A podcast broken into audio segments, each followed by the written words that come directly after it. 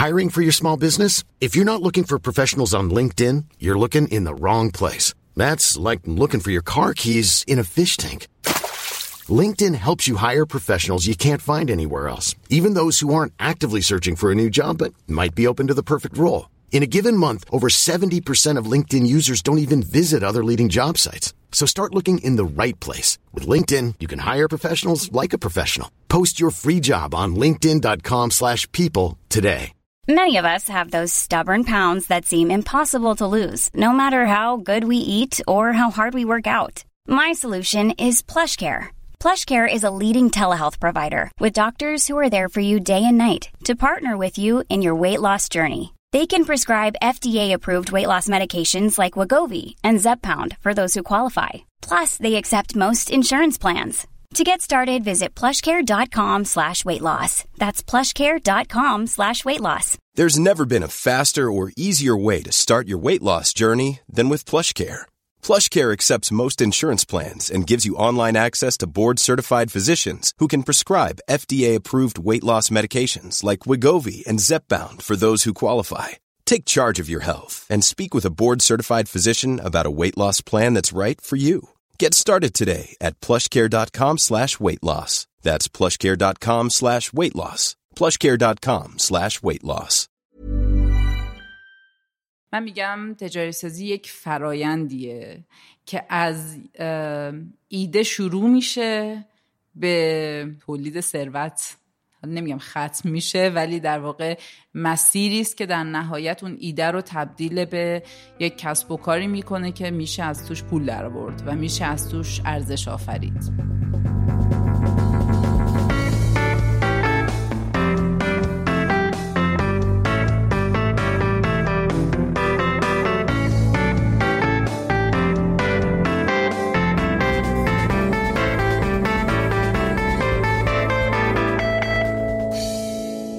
سلام.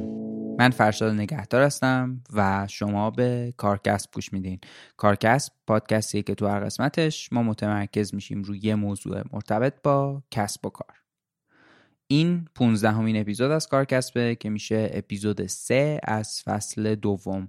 مهمون این قسمت خانم آسیه حاتمی هستند خانم حاتمی مدیر عامل و بنیانگذار شرکت ایران تلنتن. طبق معمول ما اول سراغ داستان مهمونمون میریم و از چکگیری ایران تلنت می‌پرسیم. بعد متمرکز میشیم رو موضوع تجاری سازی از مفهومش میگیم فرایند تجاری سازی رو بررسی می‌کنیم. و به مهمترین نکات و چالش های این موضوع می‌پردازیم.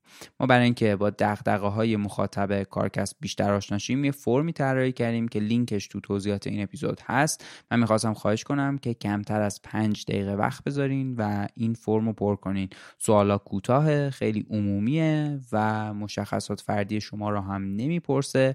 ما در واقع فقط می‌خوایم یه مقدار با علایق و دغدغه های شما بیشتر آشناشیم پشتیبان این فصل از کارکسب شرکت ویماست و من خیلی ممنونم از ویما به خاطر حمایت هایی که از کارکسب می‌کنه و برای آشنایی بیشتر لینک وبسایت و شبکه های اجتماعی شو تو توضیحات این اپیزود می‌ذارم. من مقدمم خیلی خلاصه همینجا تموم می‌کنم و اینکه بریم گپ و گفتمون با خانم آسیا حاتمی رو در مورد تجاری سازی بشنویم.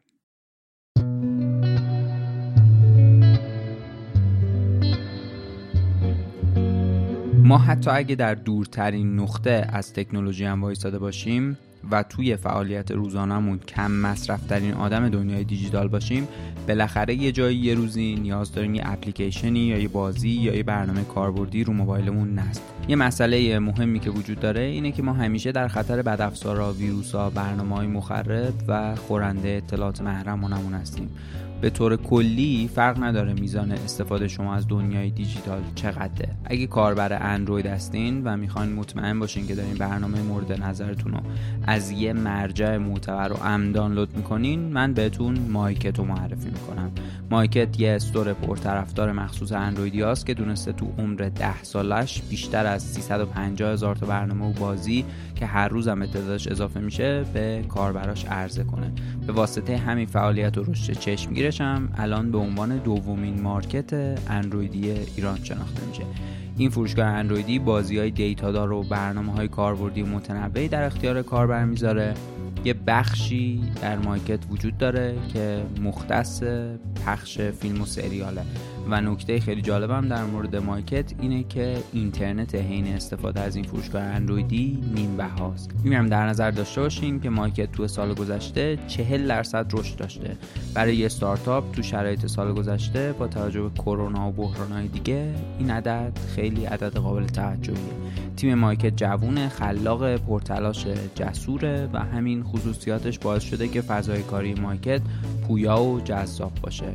پیشنهاد من اینه که برای اینکه بیشتر با مایکت آشنا شین و فایل نصبی این فروشگاه اندرویدی رو دریافت کنین یه سری به وبسایتشون بزنین و خیالتون رو از دانلود مطمئن برنامه و بازی ها برای همیشه راحت کنین. market.ir myket.ir اپلیکیشن مایکت. سلام خیلی خیلی خیلی خوش اومدین.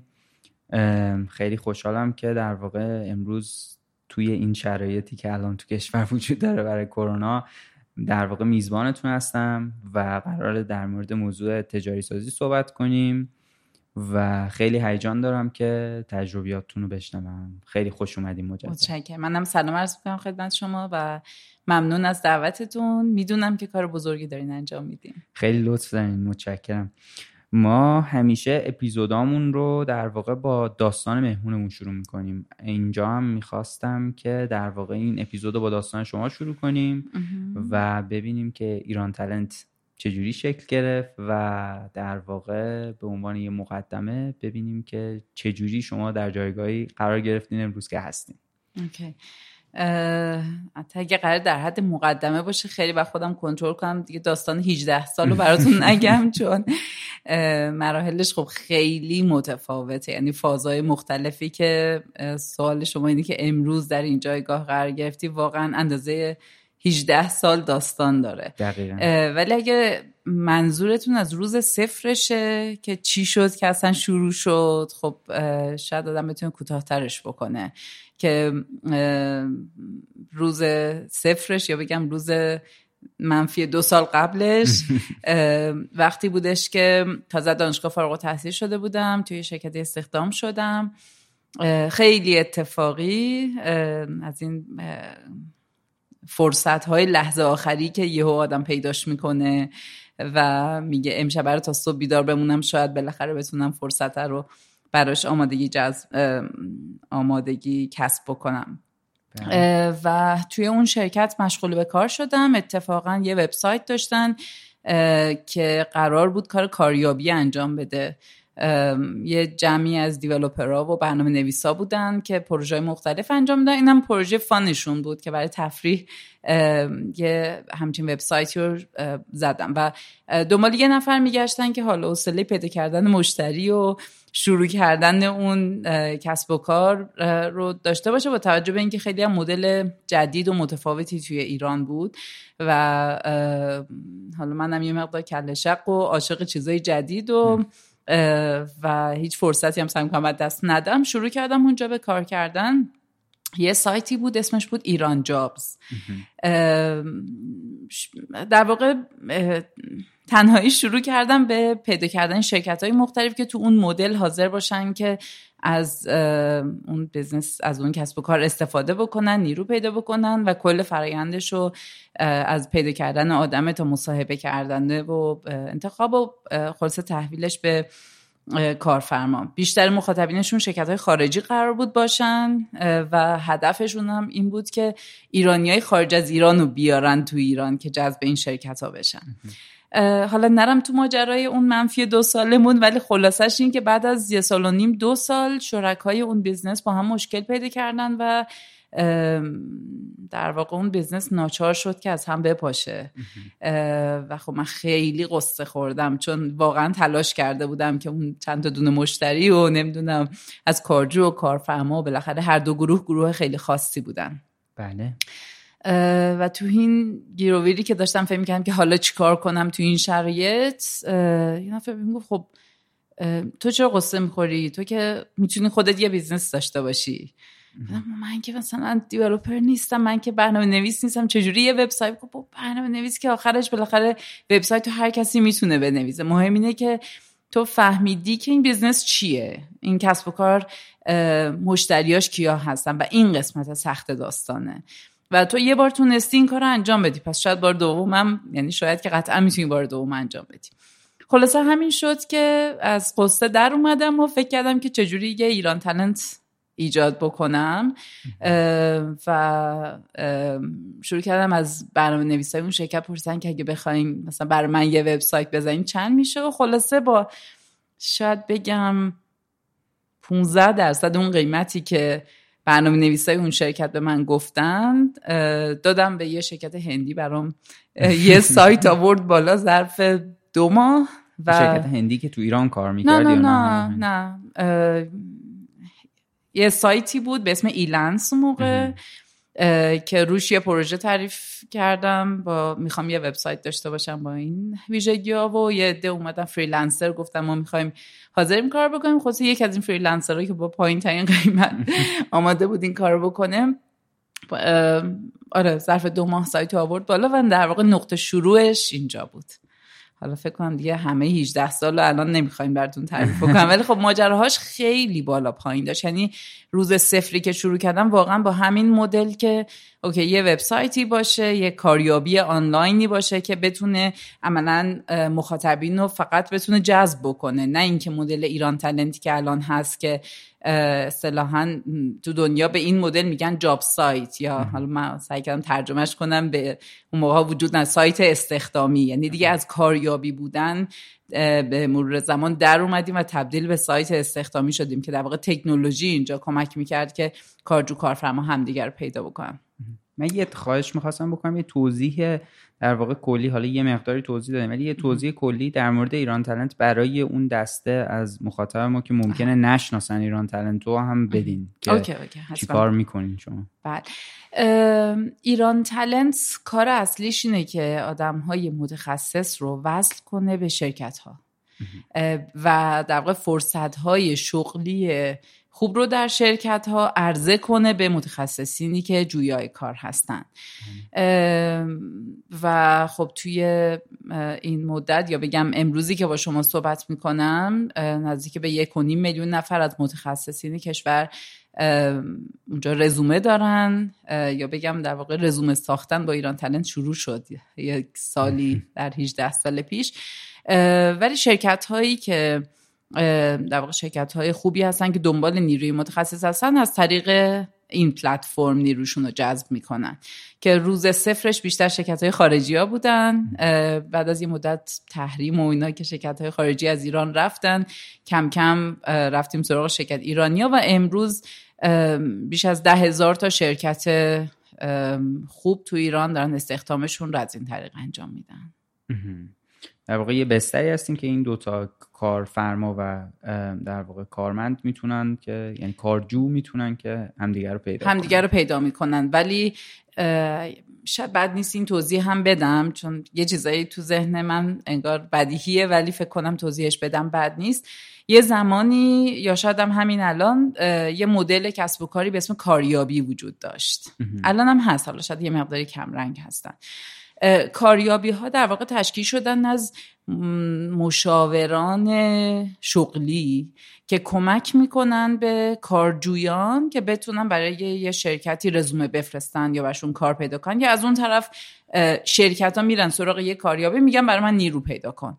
کاریابی ها مشاورین منابع انسانی دارن مشاورین شغلی دارن که بتونن اون کار پیدا کردن بهترین match رو خودشون انجام بدن با تخصصهایی که دارن. مثلا آدم رو مصاحبه می‌کنن بهترین آدم برای این شغل برای این شرکت کیا هستن یا اصلا پیدا کن مدلی که IranTalent کار می‌کنه یا لااقل مدل business model امروز IranTalent که سالهای سال با این مدل داره کار می‌کنه کاریابی نیست. یعنی ما کارمون این نیستش که بیایم دونه دونه با آدم ها مشاوره شغلی بدیم یا به شرکت ها بگیم که بیا از متخصصین منابع انسانی ما استفاده کن که در واقع کار قلب قربال رزومه و انتخاب شورت کردن آدم ها رو انجام بده. ما میگیم ما کارمون جمعآوری دیتاست جمعآوری رزومه هاست و جمعآوری فرصت های شغلی. حالا اینجا از بستر تکنولوژی کمک می‌گیریم که با الگوریتمایی که وجود داره به صورت هوشمند کارجو و کارفرما رو متناسب با همدیگه مچ کنه. یعنی اگر یه لیست شغلی روی ایران تلنت وجود داره افراد با رزومه ای که ساختن اولا به صورت اتوماتیک در واقع دعوتنامه یه ایمیلی دریافت می‌کنن که این شغل متناسب با سوابق تحصیلی و کاری تو هست. اگر می‌خوای بیا بررسیش کن. از اون سمت هم یه الگوریتم مثل حالت خیلی بزرگه بگم مثل گوگل ولی به یه الگوریتم سرچ انجینی وجود داره که بتونن کارفرماها توی رزومه ها سرچ کنن. در واقع شما بانک اطلاعاتی هستین از در واقع فرصت های شغلی و بانک اطلاعاتی از کارجویان رزومه ها بله بله.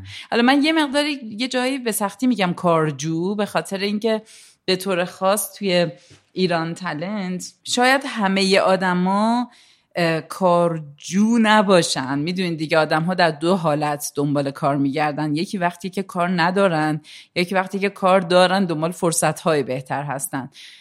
من خیلی اولا فکر می‌کردم که گروه مخاطب ما آدمایی هستن که کار ندارن دنبال کار میگردن. بعد یه مقداری وقتی رفتم توی اکسل فایلش و وضعیت بازار رو سنجیدم ببین نهایتا ده درصد بازار هستن که از جنس کارجو و دم... چون بیکارن دنبال کارن.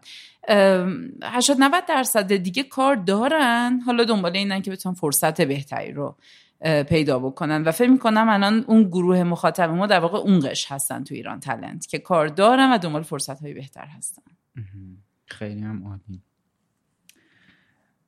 خیلی ممنون.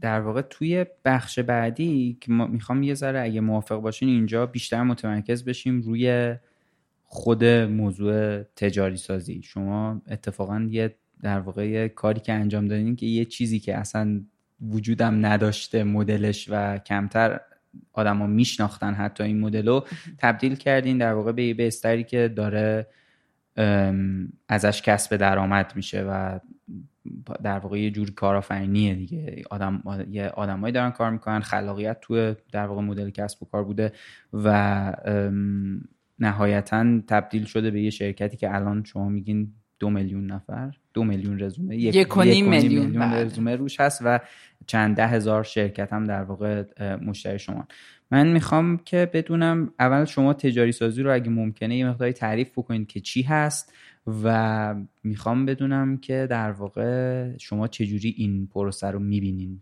تجاری سازی رو چجوری می‌بینین. اوکی.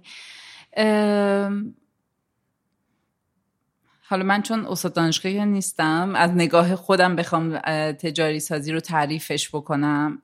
من میگم تجاری سازی یک فرایندیه که از ایده شروع میشه به در واقع تولید ثروت. نمیگم ختم میشه ولی در واقع مسیری است که در نهایت اون ایده رو تبدیل به یک کسب و کاری می‌کنه که میشه از توش پول در آورد و میشه از توش ارزش آفرید. خیلی شاید بگم این فراینده از بخشای مختلفی تشکیل شده ولی من برای خودم میگم سه تا قسمت اصلی داره.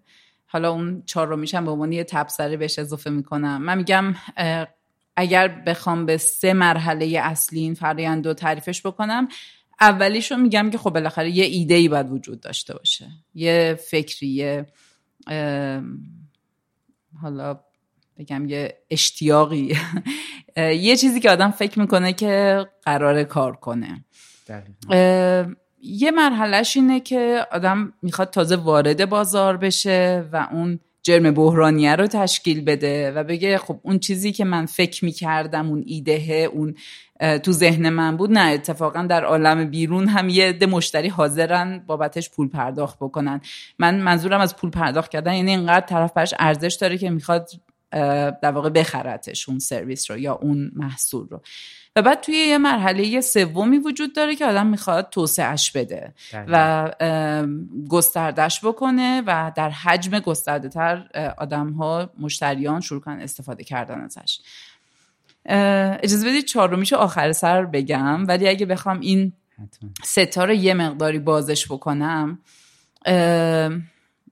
یادم توی یک مصاحبه ای که با من شد یه دفعه ازم پرسیدن که توی این جمعی که دارن به صحبت های شما گوش میدن یه عده سوالی که بر ما فرستادن که ازتون بپرسیم اینه که اگه ما ایده نداشتیم از کجا می‌تونیم شروع بکنیم؟ و مثلا من همینطور شوکه شدم. اگه میشه؟ خب خب شروع نکن. یعنی ایده اون چیزیه که آدم بعد جوری می‌خواد که اون اتفاق بیفته. حالا هر کسی یه جوری به اون ایده نگاه می‌کنه. یکی میگه که ببین بر من این کار کرده پس برای یه عده دیگه می‌تونه کار بکنه. یکی میگه که اگه این کار بکنم مثلا یه مشکلی تو دنیا حل میشه. یکی هر کسی یه جوری به اون. یکی میگه که ببین مثلا تو دنیا اوبر بوده پس می‌تونه مثلا تو ایران اسنپ باشه. یعنی یه مدلی که یه جای دیگه دنیا یا دیده یا تجربه کرده. یه سفر رفته یه جای دیگه دنیا دیده. مثلا یه همچی business ی هم وجود داره پس می‌تونم تو ایرانم بیارمش. حالا البته یه عده دیگه هم هستن که میگن مثلا فلان business توی ایران وجود داره بریم یکی از اون بزنیم. اینم خیلی توی ایران میشنویم ازش. خلاصه اون روزی که ازم پرسیدن که خب بعضی هم می‌پرسن ما ایده نداریم از کجا شروع بکنیم واقعا نمی‌دونستم چی جوابشو بدم. به خاطر اینکه مثل اینه که مثلا یه نفر بگه من عشقی ندارم چجوری عاشق بشم؟ خب آدم بالاخره باید یه چیزی وجود داشته باشه که به خاطرش شروع کنه به تلاش کردن. چون این فرایند اصلا فرایند راحتی نیستش. تازه اونایی که فکر می‌کنن این ایده که تو مغزم حتما کار می‌کنه یه درصد زیادیشون فیل می‌کنن و عملا موفق نمیشن. چه برسه وقتی که آدم یه چیزی رو بدجوری نخواد. دقیقا. ولی راستشو بخواید یه چیز جالبی که توی این سالها دیدم داره توی دنیا اتفاق میفته حالا بعدا اگر فرصت شد در ادامه صحبت ها یه مقدار به این فعالیت جدیدمون تلنت کوچ هم یه اشاره بکنم. چون تو دلمون من خیلی مدل های موفق دنیا رو با زور بیشتر فهمیدم و شناختم. حتما. یه چیزی که فهمیدم اینه که خیلی خب یه دی ممکنه لزوما ایده پرداز نباشن که یه چیزی رو خودشون یهو امروز به ذهنشون رسیده. ولی یه اتفاقی که اتفاقا تو دنیا میفته اینه که یک سری اختراع داره ثبت میشه. یه سری پتنت ها داره به وجود میاد که تو ایران هم کم نیست یعنی می‌دونید که تو ایران ما هی می‌خوایم رکورد بزنیم تو مقاله و پتنت و نمی‌دونم اختراع. ولی نکته جالبش برام این بود که اونایی که توی وادی business و کسب و کار هستن اتفاقا میرن مراجعه می‌کنن به اون اختراع. میرن مراجعه می‌کنن به patent های ثبت شده. یعنی طرف پیش خودش میگه که من لزومی نداره حتما اون مخترعه باشم. ولی از اختراعهایی که وجود داره می‌تونم ببینم کدومش به نظرم توی business کار می‌کنه. چون بالاخره اون کسی که مخترع بوده در واقع تلنتش و استعدادش توی حوزه بوده تونسته اونو اختراع بکنه. اگه من خودم و بیزنسمن می‌دونم و فکر می‌کنم من تو حوزه کسب و کار قویم و می‌تونم تجاری سازی رو اتفاقا بهینه بکنم خب چرا که نه؟ می‌تونم از اختراعهای وجود از ایده های موجود ایده بگیرم. نمیگم کار ساده ایه ها. شاید اگر من ببینم مثلا اوبر یه جای دیگه دنیا کار کرده خب بزنس مدلش رو می‌فهمم چالشاش رو میرم در میارم. مثلا تحقیق می‌کنم آرندی می‌کنم و می‌فهمم که مشکلات کجا بوده کجاها رو باید حواسم باشه. چالش ها رو یه دور یه نفر رفته من دیگه الگو برداری می‌کنم. ولی شاید امروز دارم جواب اون دوستی رو میدم که ازم پرسید وقتی ایده ای وجود نداشته باشه. امروز بهش میگم که یه راه دیگه هم وجود داره و اون اینه که تو بری ببینی اونهایی که ایده ای داشتن و اتفاقا بیزنسمن نبودن. یعنی قدرت تجاری سازی نداشتن ولی قدرت خلق کردن یک ایده رو داشتن و می‌تونیم از اونا کمک بگیریم. من یه چیزی هم من به این یه جوابی هم من به این اضافه کنم. من فکر کنم شما تو شروع صحبتتون که در واقع داشتین از اینکه کجا شروع کردین می‌گفتین. یه دو سالی بود که کار توی شرکتی بود و این شرکت این فرصت توش فراهم بود که شما رو یه چیزی کار کنین که شاید قبلش شکل ایران تلنت نبود ولی اونجا ایدهش شکل گرفت. من فکر می‌کنم خیلی وقتا این حالا البته اصلاحش کنین اگر که در واقع با دیدگاه شما اختلاف داره. ولی من فکر می‌کنم خیلی وقتا نقطه شروع می‌تونه کار کردن توی یه چیزی باشه که شما بهش علاقه بیشتر دارین. بعد نهایتا ممکنه یه ایده هایی روی اون موضوعی که دارین توش کار می‌کنین به وجود بیاد مثل همین در واقع تجربه مشابه شما که توی پختگی این ایده نهایتا میشه یه محصولی که ممکنه تو بازار یه شکل دیگه خواهان داشته باشه. من واقعیت که حرفتون قبول دارم ولی اگه بخوام یه مقدار یه کلمه خوب به کار ببرم. من به کلمه فلسفی علاقه مندم فلسفه یه چیزی. اگه بخوام موضوعی مقدار کلانتر بخوام یه جمله در موردش بگم که فکر می‌کنم یکی از رمزای موفقیت هم توی ایران تلنت بوده اینه که هیچ وقت منتظر نبودم که یه نفری یه جایی یه کسی یه فرصتی رو برام ایجاد بکنه. و سعی می‌کردم فرصت ها رو خلقشون کنم فرصت ها رو ایجادشون کنم.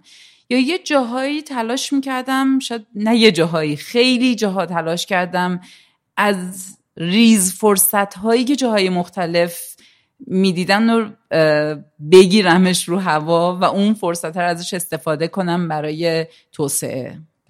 حالا این فرصت گاهی توی مرحله ایده پردازیه گاهی توی مرحله ورود به بازار گاهی توی مرحله توسعه بازاره.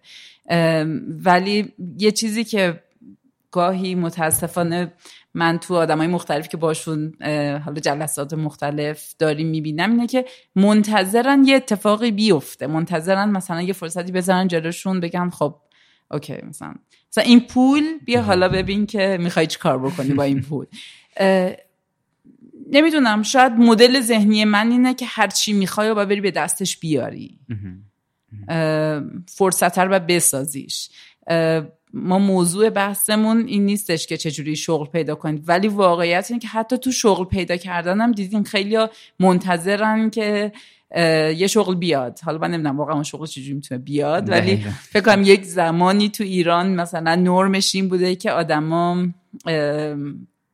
با معرفی فقط می‌رفتن سر کار. من یادم تو مصاحبه های هزاران مصاحبه مختلفی که داشتم طرف میومد میگفتش که من این اولین مصاحبه است که دارم شرکت می‌کنم. من هیچ وقت حاضر نشدم تو مصاحبه بدم چون همیشه به من پیشنهاد کار میومده یعنی من شوکه بودم تو اون جلسه که خب اوکی این افتخاره که من تا حالا هیچ جا رزومه نفرستم خب عزیزم فرایند پیدا کردن شغل معنیش نه که تو حداقل به 100 جا رزومه بفرستی تا دعوت چه مصاحبه. ولی می‌خوام بگم هر چیزی که در گذشته بوده ولی واقعیت دنیا اینه که فرصت ها رو میآفرینیم. فرصت ها رو ایجاد می‌کنیم فرصت ها رو پیداشون می‌کنیم.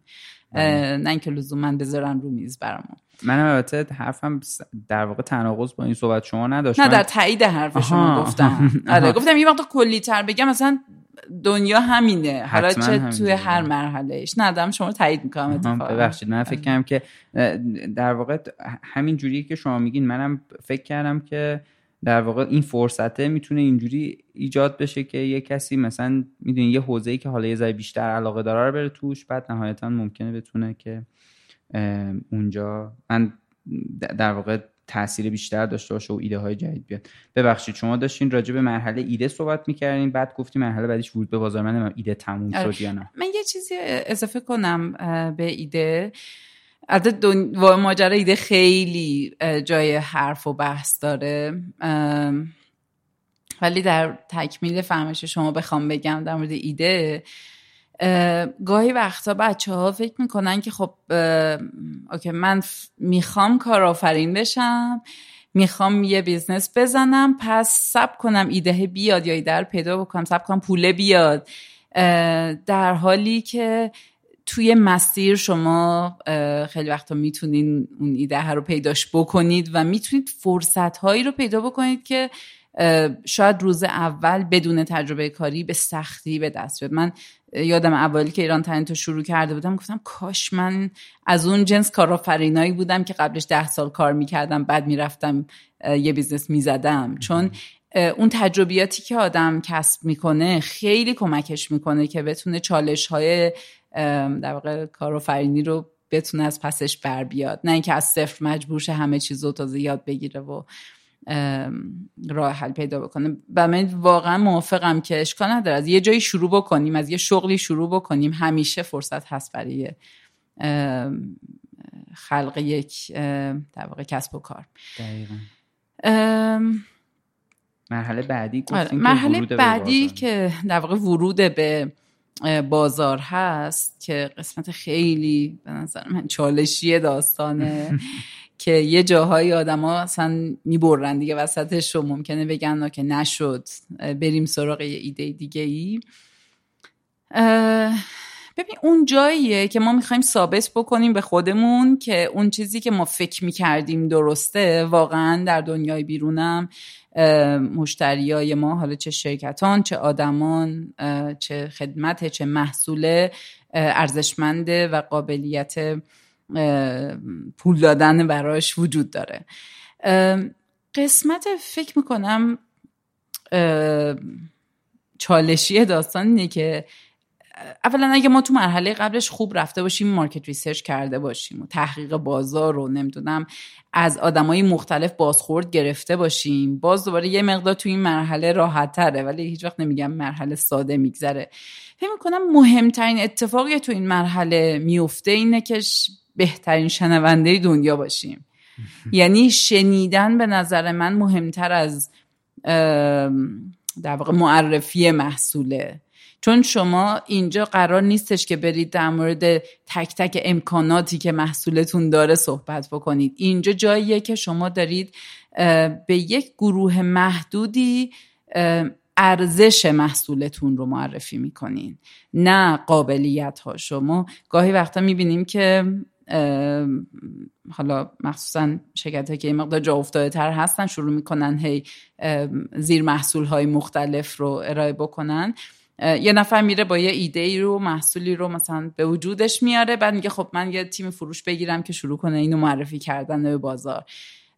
حالا خیلی بستگی داره اون تیم فروش چه ویژگی هایی دارن. ولی اونچه که من دیدم یا اونچه که من تجربه کردم اینه که اولین مشتری ها رو خود اون آدمی که خلق کرده محصول اولیه رو باید بتونه پیداشون بکنه.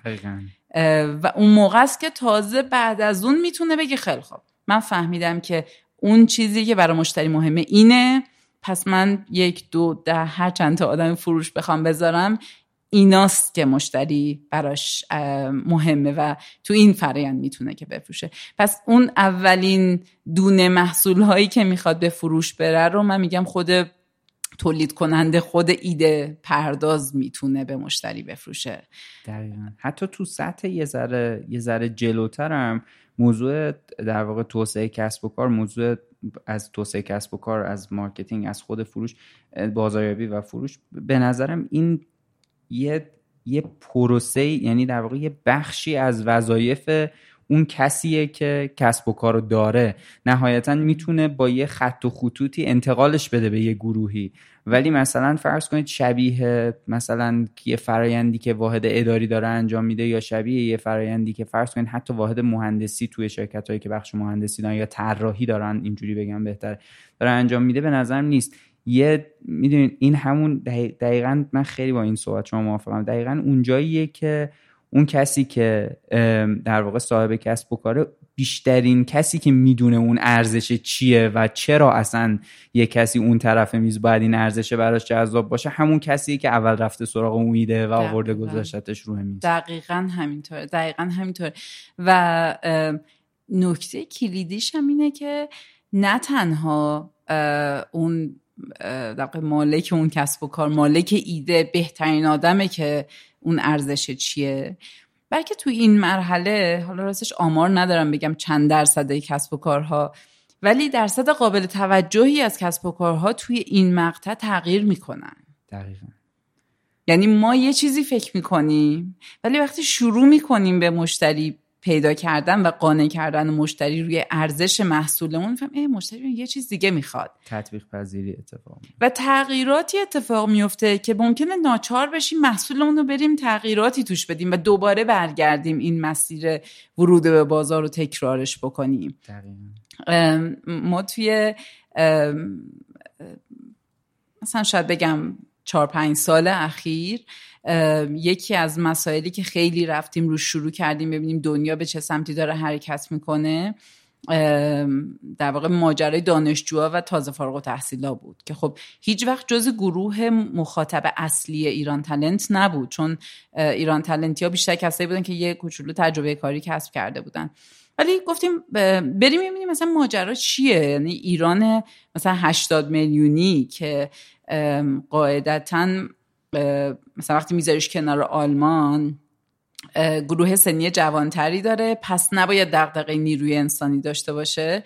ولی هنوز شرکت ها دغدغه نیروی انسانی دارن. یعنی همین الانش هم شما برید سراغ شرکت هایی که می‌خوان توسعه بدن. میگی مثلا خب تو چی کم داری که بخوای برای توسعه؟ مثلا پول کم داری. مثلا حالا جدا از اینکه یه سری بالا یه لیست همیشه مشکلات قانون سیاست اقتصاد کلان اینا همه هست.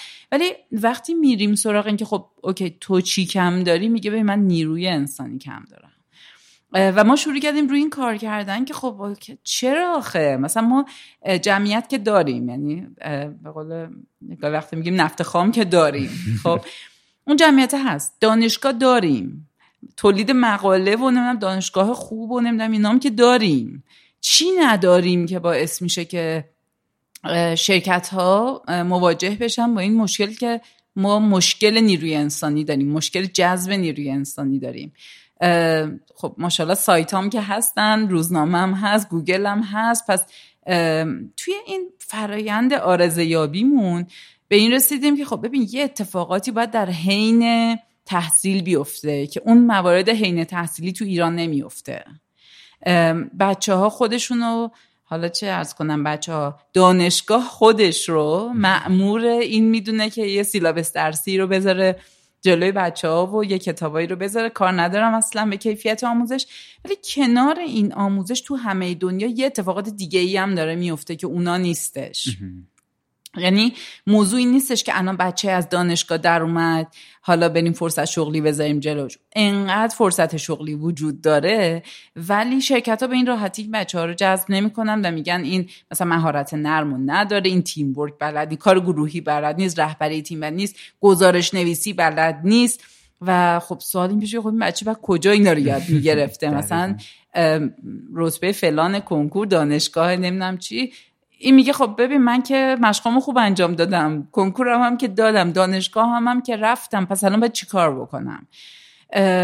و اونجا شروع کردیم به تولید یه محصول جدیدی که بچه ها در حین تحصیلشون بتونن فرصت اینو داشته باشن که برن تو دل شرکت ها که هم مشاغل رو بشناسن و هم بفهمن اصلا چه مهارت هایی مورد نیازه. اگه مثلا من خفن ترین مهندس برق فلان دانشگاه هستم. آیا این که فلان نمرم 20 شه فقط کافیه؟ یا نه یه مهارت های دیگه ایران باید داشته باشن اصلا آگاه شدن بچه ها که اصلا چه مهارتی چه مسیر شغلی.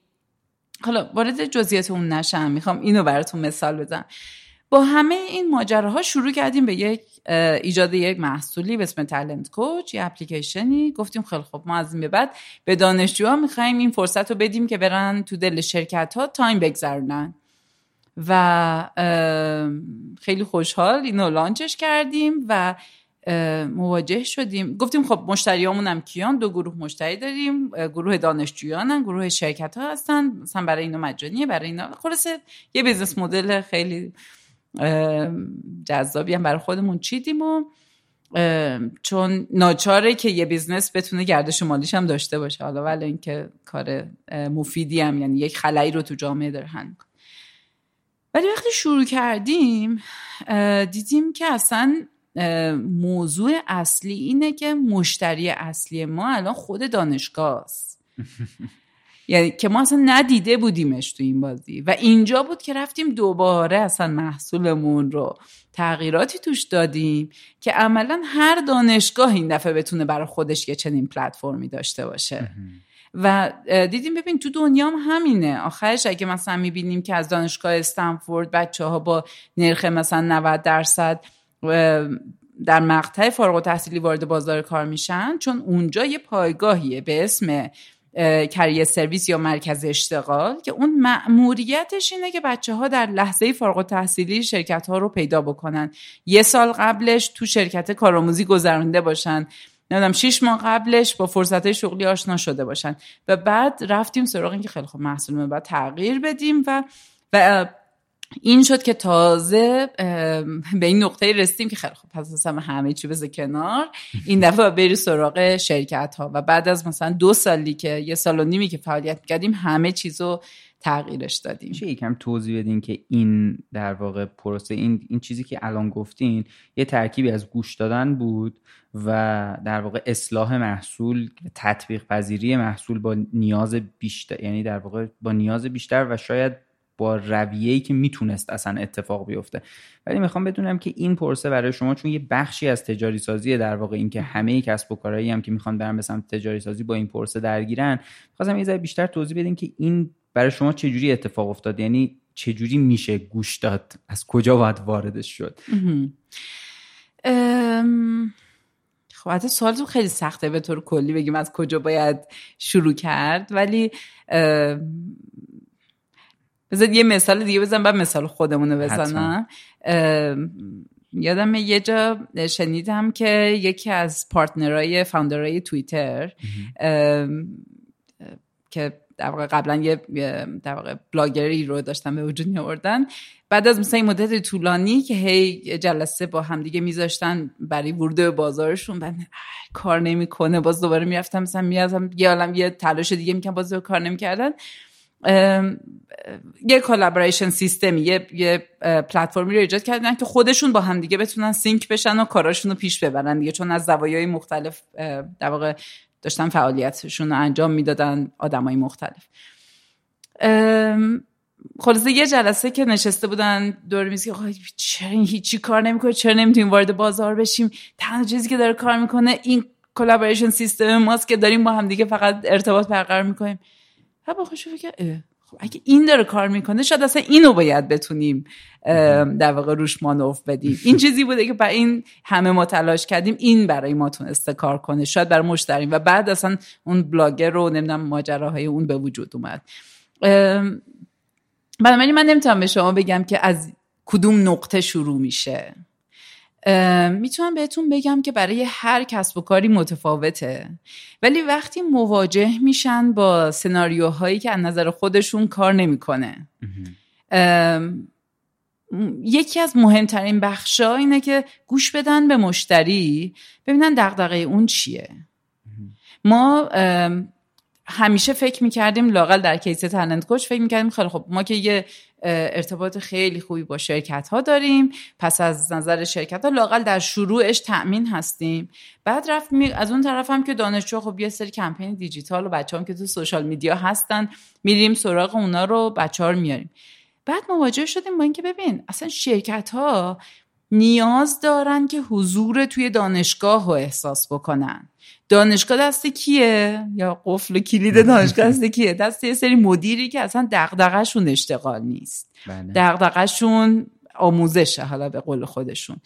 پس شروع کردیم یه سری جلسات با دانشگاه ها برقرار کردن که حالا البته به قول خودشون سری که درد نمی‌کنه رو دیگه. ما که از ماموریتمون چیز دیگه است و خلاصه سعی کردیم محصول طوری تغییرش بدیم که از نگاه دانشگاه هم جذاب به نظر بیاد. چون از نظر مثلا از نگاه اونا وزارت علوم برای اونا یه ماموریتی تعریف کرده که طبق همون مسیر دارن حرکت می‌کنن. و باورتون نمیشه چه کارایی کردیم که دانشگاه ها اصلا بتونن تو این بخش شروع کنن با همدیگه رقابت کردن. و این بشه موضوعشون. و شروع کنم میگم که من انقدر آدم و مشغول بکنم من انقدر کارآموزی بر بچه ها جور کردم.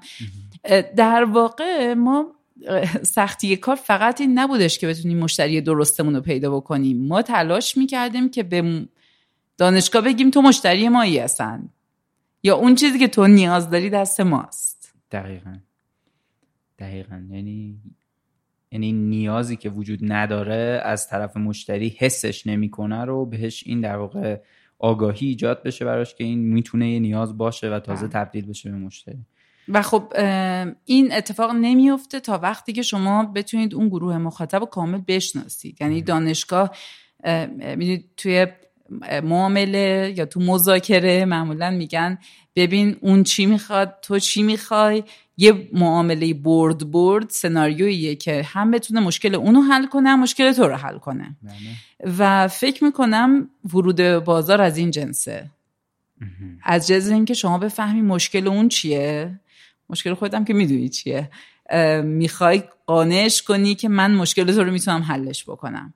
و بعد بتونی محصولت یا یا خدمتت رو طوری طراحی کنی که مشکل اونو بتونه حل کنه. اون وقت یه کار نداره تو مشکل حل شده یا نه چون هر کسی دغدغه خودشو داره و ما سعی کردیم اینو برای دانشگاه ها جذابش کنیم طوری که دانشگاه دغدغه اشتغال پذیری بچه ها رو داشته باشه یعنی الان مشتری در واقع این محصول شما از یه جایی تغییر کرد آره. یعنی الان دیگه دانشگاه ها مثلا حالا در سال 99 مثلا 15 تا دانشگاه شروع کردن هر کدوم مرکز اشتغال ایجاد کردن. و ما گفتیم خیلی خب ما هر کدوم یه پلتفرم اختصاصی برای شما میدیم. مثلا دانشگاه تهران کل فرایند کارآموزی بچه های فنیش و پردیس فنیش رو دیگه روی پلتفرم مثلا آی سوار کرد. طوری که بچه ها استاد دانشگاه دفتر ارتباط با صنعت عملا از این سیستم استفاده می‌کردن که بتونن توی شرکت ها کارآموزیشون رو داشته باشن. ولی خب باید اول این آدم پیدا کنه و بعد بتونه طراحی کنه که اون مدل چی هست و بعد دوباره این مسیر رو تکرار کنه. یعنی فکر می‌کنم درسته که ما دو سال و نیم هستیم شروع کردیم ولی من نقطه شروعش رو 99 می‌دونم. چون 99 اون سالی بود که ما شروع کردیم شرکت ها رو دانشگاه ها رو جذب کردن.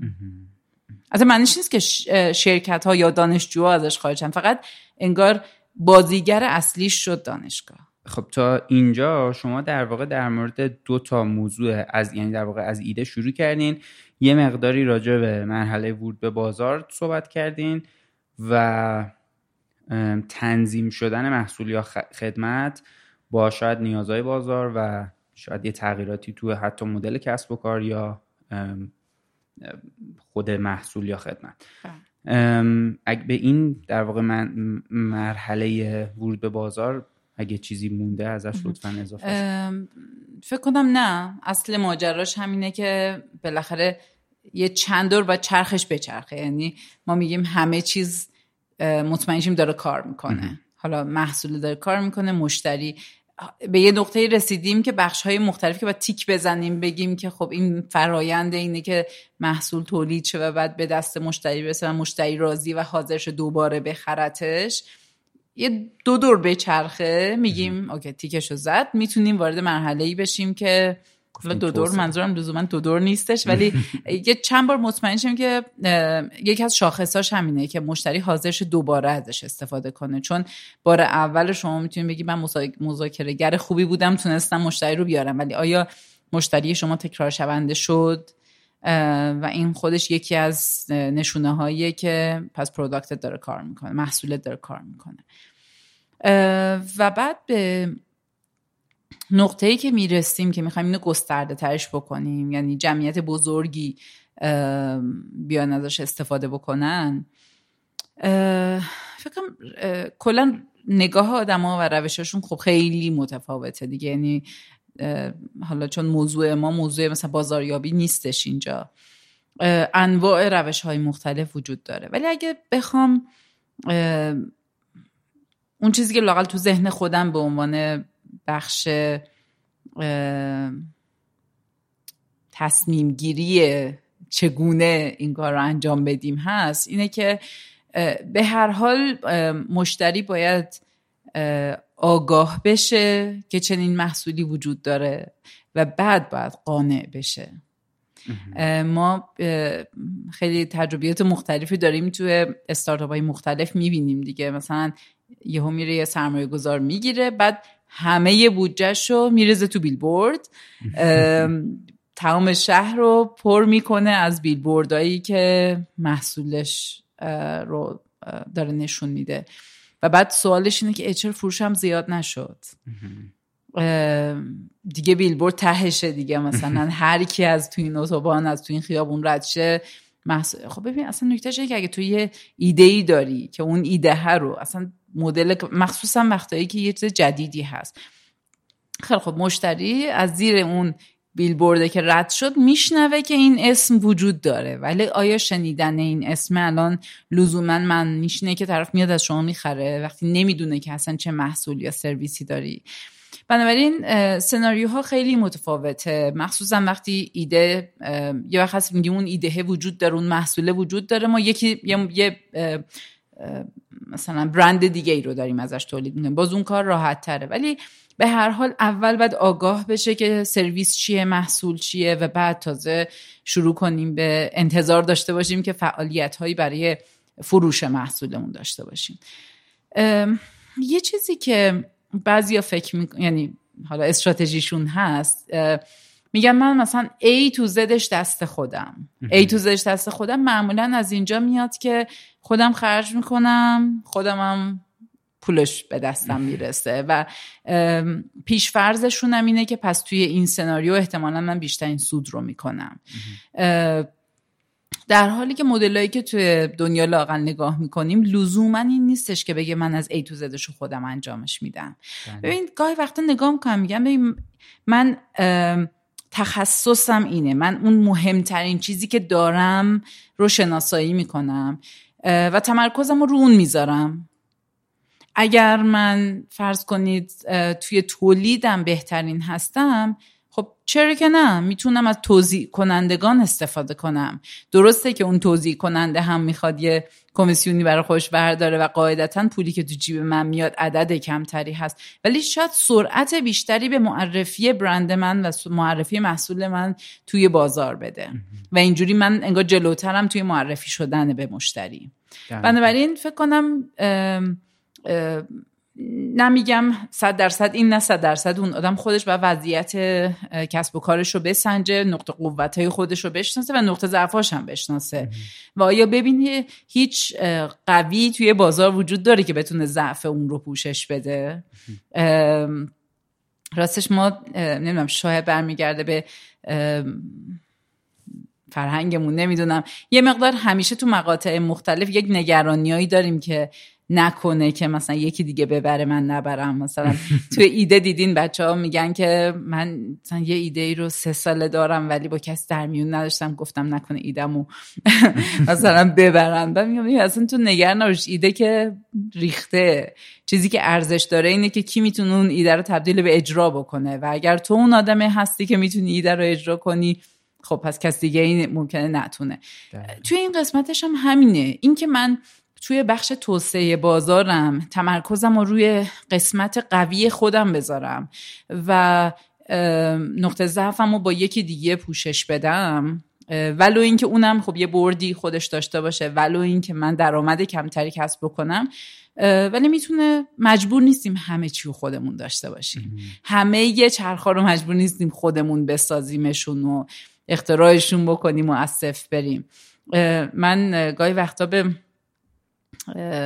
حالا افراد پیمانکارهای مختلف میگم یه زمانی احتمالا اسم من به عنوان خدای اوتسورس کردن ایران معرفی می‌کنن. چون از روز سفری که شروع کردم سعی کردم با منابع محدودی که دارم تمرکزم رو اون چیزی باشه که می‌تونم از توش در واقع خلق ارزش بکنم.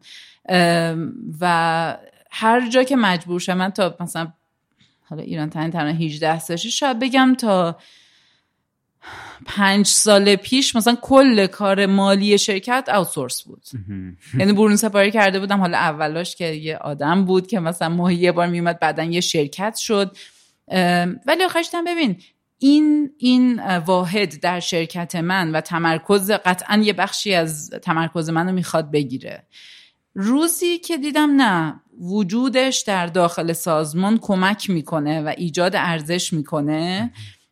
اون وقت آوردمش در اون سازمان یه واحد بهش تخصیص دادم. همه در واقع واحد هایی که توی سازمان هست دونه دونه متناسب با نیاز کسب و کار اضافه شدن به سازمان. بقیهش هی اوتسورس بود تا کم کم هم همشو از حالت برون سپاری تبدیل به واحد. خیلی جالبه برام اتفاقا این مسئله که میگین. برای اینکه خیلی وقتا توی در واقع من خودم توی این موقعیت خیلی زیاد قرار گرفتم که آدم وقتی داره یه کاری رو انجام میده تو اون لحظه ممکنه شما اصلا به این فکر نکنین که این فرصت وجود داره که یه این بخش در واقع این قسمت از کار بره بیرون انجام بشه.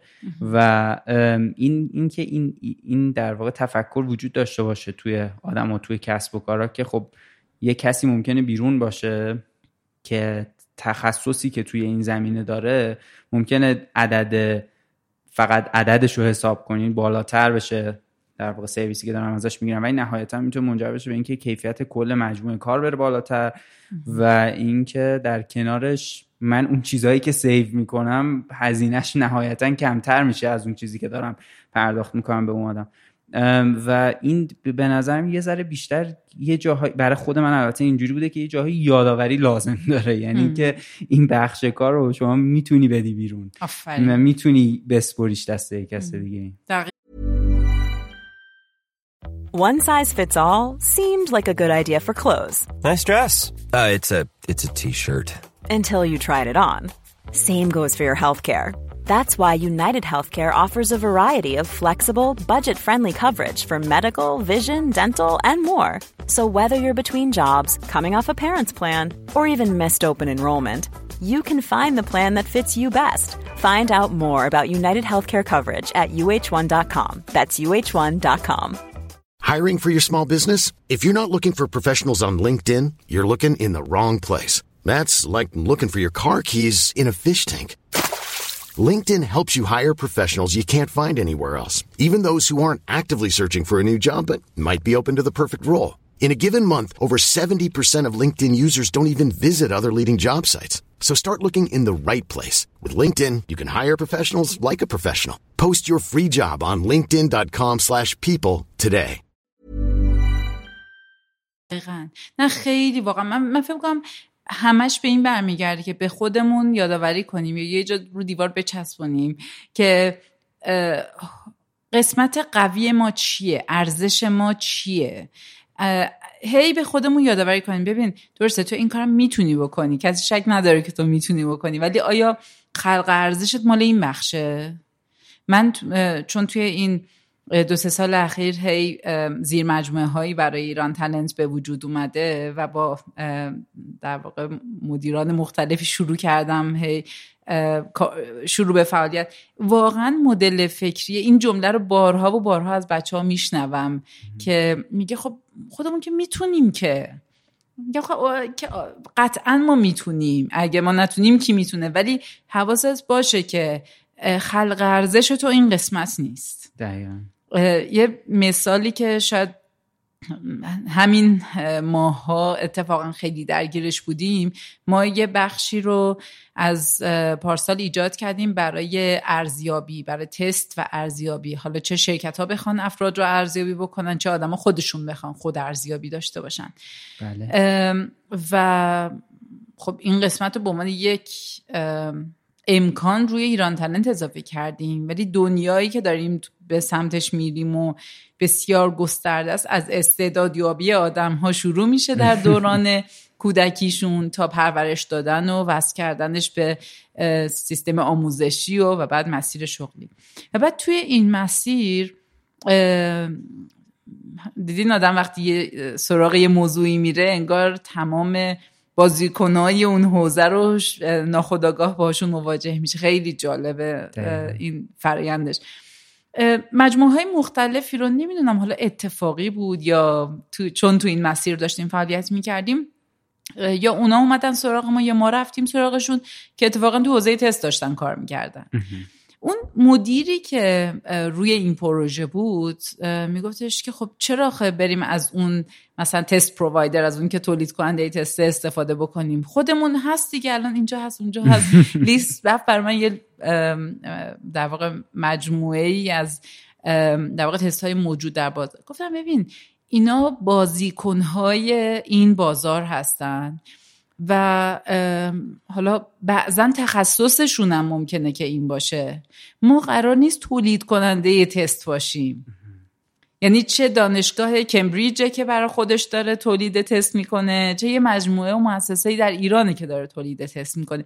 ما تولید کننده تست نیستیم. بله. ولی ما تلاشمون اینه که به مخاطبینمون تست درست رو متناسب با وضعیت شغلی وضعیت تحصیلی در اختیارش قرار بدیم برای اینکه بتونه ارزیابیش بکنیم که مناسب یک شغل هست یا مناسب یک مسیر شغلی هست یا نه. ما به خودمون باید بدونیم ما برای ما برای چی الان داریم این کار رو انجام میدیم.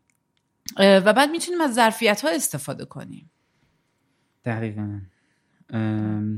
من ببخشید دوباره صحبت شما رو وسطش اومدم. اگر که روی مسئله توسعه داشتین صحبت می‌کردین و یه بخشیش رو گفتین که باید ببینیم که ظرفیت های خودمون چیه و کدوم بخش رو می‌تونیم در واقع برون سپاری کنیم. بله کدوم رو برون سپاری کنیم کدوم رو حالا ما بهش می افیلیشن یعنی در واقع از توانمندی بقیه بازیکنهای بازار در این راستا کمک بگیریم و یه همافزایی اتفاق بیفته. یه نکته ای که اون اولش گفتم یه مرحله چهارمی هم وجود داره بله. کسب و کارها به یه نقطه می‌رسن حالا به روش های مختلف که بالاخره بازارشون رو توسعه میدن برندشون رو می‌سازن شناخته شده میشن تو اون حوزه و به حال رشد قابل توجهشون انگار توی مقطعی کردن نکته ای که هست اینه که خب بعد از این چی یعنی آیا مثلا حالا چه ایران تلنتش چه آمازونش می‌خوام منظرم یه مثال ایرانی یا یک در واقع کسب و کار ببینم هر کدوم نیا کنیم. به یه نقطه می‌رسه. میگه ببین من برندم رو ساختم. من در واقع گروه مخاطب اولین چیزی که مثلا شرکت میگه من نیرو متخصص می‌خوام جذب کنم یا مدیر جذب کنم خب ایران تایم به ذهنش می‌رسه. دیگه چیز دیگه هم می‌خوام. و من فهم می‌کنم در واقع دو تا نگاه وجود داره و در نهایت به یک نتیجه می‌رسه. اینه که ما واقعا اون دورنمایی که داریم ترسیم می‌کنیم چیه؟ آیا ما ته تهش می‌خوایم مثلا خب واقعا ایران تلنت یه نیش مارکتی رو داره پوشش میده. یک گروه مخاطب یک سرویس تخصصی برای یک گروه خیلی خاصی از بازار ایران که خب انگار مثلا اصل اونا رو هم خب پوشش داره میده دیگه سرویسش. ما تهش پنج سال دیگهمون ده سال دیگهمون رو چی داریم ترسیم می‌کنیم؟ آیا یک زنجیره ارزش رو داریم ترسیم می‌کنیم؟ یه مدل دیگه نگاه هم اینه که آدم که میگم آخرش ممکنه به یک نتیجه برسه ها ولی من به دو روش میگم آدم. میگه من چی دارم؟ و از اون چه که دارم چطوری بیشترین در واقع استفاده رو می‌تونم بکنم؟ حالا مثال آمازون زدم چون برای خود من جالب بود که آمازون خب همون می‌شناسیم دیگه در واقع یه آنلاین ستوره که آدم سفارشاش سفارشات آنلاین بهش میدن که بتونن در سراسر دنیا هم شعبه داره خدمات ارائه می‌کنه و یه دیجیکاله به ملیه دقیقا. و همیشه می‌گفتم خب حالا چرا مثلا AWS دیدین دیگه اسم AWS اصلا چرا اصلا نمیگه من online store م؟ و فهمیدم که یک زمانی آمازون برای توسعه دادنش نیاز داشت که خب هی تو location های مختلف تو محل های مختلف احتیاج به سرور داشت چون میزان درخواستی که به سمت وبسایتش میومد مجبور بود تعداد سروراش افزایش و این شده بود گلوگاه توسعه business ش بله. برای همینم به جای اینکه هی بخواد در واقع اکتفا کنه به اینکه خب فلان data center بتونه من یه سرور اضافه کنه شروع کرد خودش اصلا سرمایه گذاری کردن روی سرور. ایجاد data center. دقیقا. و یه روزی دیدش که خب چرا این سرویس cloud server رو به بقیه ندم و عملا خود این شد. یه business line ی با یک در واقع حاشیه سود خیلی خوب برای آمازون. برای همین گاهی وقتا آدم برمیگرده من توی این سالها این دارایی رو کسب کردم. این دارایی رو الان دارم. درسته یه روزی برای خودم داشتم این کارو می‌کردم. ایران تلنت برای گذروندن business خودش نیاز داشت به اینکه بتونه شرکت ها رو جذب کنه. ولی شاید امروز بتونه بگه من بیشترین ارتباط رو با شرکت های لاقل خارجی و خصوصی توی ایران دارم. از این چه استفاده دیگه میشه کرد؟ یعنی یک مرحله از تجاری سازی رو شما این می‌بینین که بعد از اینکه در واقع اون پرسه توسعه اتفاق افتاد بعد از اینکه در واقع همون میگم همین پرسه توسعه اتفاق افتاد. یه مرحله دیگه اینه که شما ببینید که من این فرصت هایی که الان وجود داره که در واقع یه بخشیش فرصت هاییه که از دارایی هایی که آدم ساخته. من الان مثلا یه database بزرگترین database متخصصین ایران رو دارم. دقیقا. آدم های خیلی خاص با تجربه متخصص از که ایرانی هستن شاید بزرگتر از اون شبکه ارتباطی که مثلا توی لینکدین وجود داره. چه استفاده دیگه از این میشه کرد؟ چه کار دیگه ای میشه کرد؟ یه اصطلاح monetize کردن رو توی انگلیسی به کار من چجوری میشه ازش پول در آورد؟ دقیقا. چجوری میشه ازش ارزش آفرید؟ شاید جالب باشه. بدونین ما روزی که رفتیم سراغ دانشگاه ها که قانعشون کنیم که ببین تو با مرکز اشتغال داشته باشی. تو فقط مسئول آموزش نیستی. تو با بچه ها رو آماده کنی که وارد بازار کار بشن. یکی از جذاب ترین قسمت هایی که حاضر شدن در رو باز کنن اصلا بشینن پای میز. مذاکره این بود که ما ارتباط خوبی با شرکت ها داشتیم. گفتیم این دارایی ماست. اونا چی دوست داشتن؟ ارتباط با شرکت ها البته اونا نمی‌خواستن ارتباط با شرکت ها برای اینکه شغل بچه‌هاشون پیدا کنن. و اونا می‌خواستن برای اینکه مثلا اسپانسر فلان کنفرانس رو بتونن جذبش بکنن. ولی گفت ما اینو داریم. اگه بیای وارد این بازی مشترک با هم بشیم من هم داراییمو میارم وسط. دقیقا. و این در واقع شروع در واقع مذاکره یا صحبتی بود که اصلا بتونیم در مورد اون موضوعی که برای اونا خیلی جدید بود شروع کنیم به صحبت کردن. خیلی هم عالی. بفهم آره، من این بخشم تموم شد ولی یه نکته ای که می‌خوام بهش اشاره کنم یک بگم تفاوتی هست که چه برید توی مثلا درسای آکادمی تجاری سازی چه وقتی تو دنیا نگاه می‌کنین. دو تا بخش هست که من اصلا لابلای صحبت هم اصلا بهش اشاره ای نکردم. یکی بود مالی و سرمایه گذاریه و یکی هم بود بگم حقوقی ماجراست. اول آسون تره رو بگم که بود حقوقیشه. خیلی جاها وقتی شما میرید توی مراحل تجاری سازی میگن خیلی خب اینجا برو مثلا اون مدل کسب و کار تو یا اون در واقع ایده تو پتنت کن یه جا ثبتش کن. بله. یا از یه نگاه دیگه میگن برو اول مجوزاشو بگیر بعد شروع کن به مثلا فعالیت کردن. راستشو بخواید در کیس مجوز به طور خاص من فهم کنم تو ایران آدم نباید بره سراغش. نه که نباید بره سراغش اون اول لزومی نداره بره سراغش. من توی این 18 19 سالی که فعالیت کردم تا سال دوازدهمش داشتم میدویدم دنبال اینکه کدوم ارگان بالاخره به ایران تلنت می‌خواد یه مجوز بده. البته راست بخواید چون خیلی بهم گیر می‌دادن مجبور بودم برم دنبال مجوز. و بعد با این جواب مواجه بودم که ببین اصلا مدل کسب و کار تو در ایران قانون نشده طراحی نشده در نتیجه هیچ مجوزی هم به تو نمی‌تونیم بدیم. اگه می‌خوای بیا مثلا کاریابی شو یا مجوز کاریابی بگیر. در حالی خب من کاریابی نبودم مثلا مدل کسب و کارم کاریابی نبود و توی قوانین کاریابی هم نمی‌تونستم بگنجم. و در نتیجه میگم از سمت حالا نمی‌دونم بگم قانون از سمت قانونگذار نمی‌دونم از, از اون خیلی رون فشار بود که خب یه مجوز بده. ولی از اون طرف وقتی می‌رفتم سراغش می‌گفتن اصلا مجوزی قانونی برای این وجود نداره. برای همین فکر می‌کنم توی ایران یکی از بزرگترین چالش ها برای کسب و کارها احتمالا همین ماجرای مجوزا که هر چی می‌گیری باز دوباره یکی دیگه میاد میگه مجوز منم. باید بری بگیری ولی به همین دلیلم میگم تا زمانی که مطمئن نشدی که اون ایده داره کار می‌کنه مشتری خوشو داره و ارزش اینو داره که الان بری روش در واقع تو سر انجام بدیم من لزوم لاقل از نگاه من حالا یه وقت امیدوارم کسی دچار مشکل نشه چون واقعا بخش مختلف ایجاد مشکل می‌کنن برای آدم بله. ولی روزی که تصمیم گرفته که این همونیه که می‌خوای توسعش بدی خودم میره مجوزهای مربوطش هم اگه تونست پیدا بکنه بگیردش. دقیقا. و بخش دومش بخش مالی. آره در مورد یه چیزی دیگه هم در مورد بخش حقوقی بگم.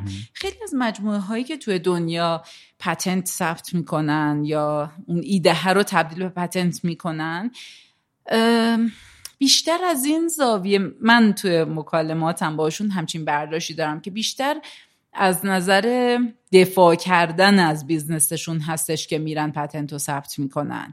برای اینکه پس فردا یکی نگه که تو برای چی از این ایده استفاده کردی؟ این مال من بوده. برای همینم فکر می‌کنم به خاطر قوانین بینالمللی آدم ها این کار رو یا شرکت ها این کار رو می‌کنن که اون حق رو از آن خودشون بدونن. در واقع انگار بعدا دچار ریسک نشن. ولی خب فکر می‌کنم تو ایران شاید خیلی شاید در اون ابتدای کار که تا ایده اومد الان بریم پتنتش کنیم شاید لزومی نداشته باشه. دقیقا. به علاوه اینکه من فکر کنم با توجه به یعنی برگردم به صحبت خودتون اونجایی که گفتین که بعد از اینکه این وارد بازار میشه ممکنه یه تغییراتی بکنه احتمالا اگر که این ثبت در واقع بعد از یه صحبات حداقلی باشه احتمالا اون تغییراتش هم اتفاق افتاده. اون چیزی که ثبت می‌کنین دقیقا اون چیزیه که داره اتفاق میفته دقیقا. دقیقا. و بود مالیش خب من فکر کنم خودش یه پادکست اختصاصا برای سرمایه گذاری شما احتمالا می‌گذارید. ولی خب بخش مختلف داره و فازهای مختلف داره.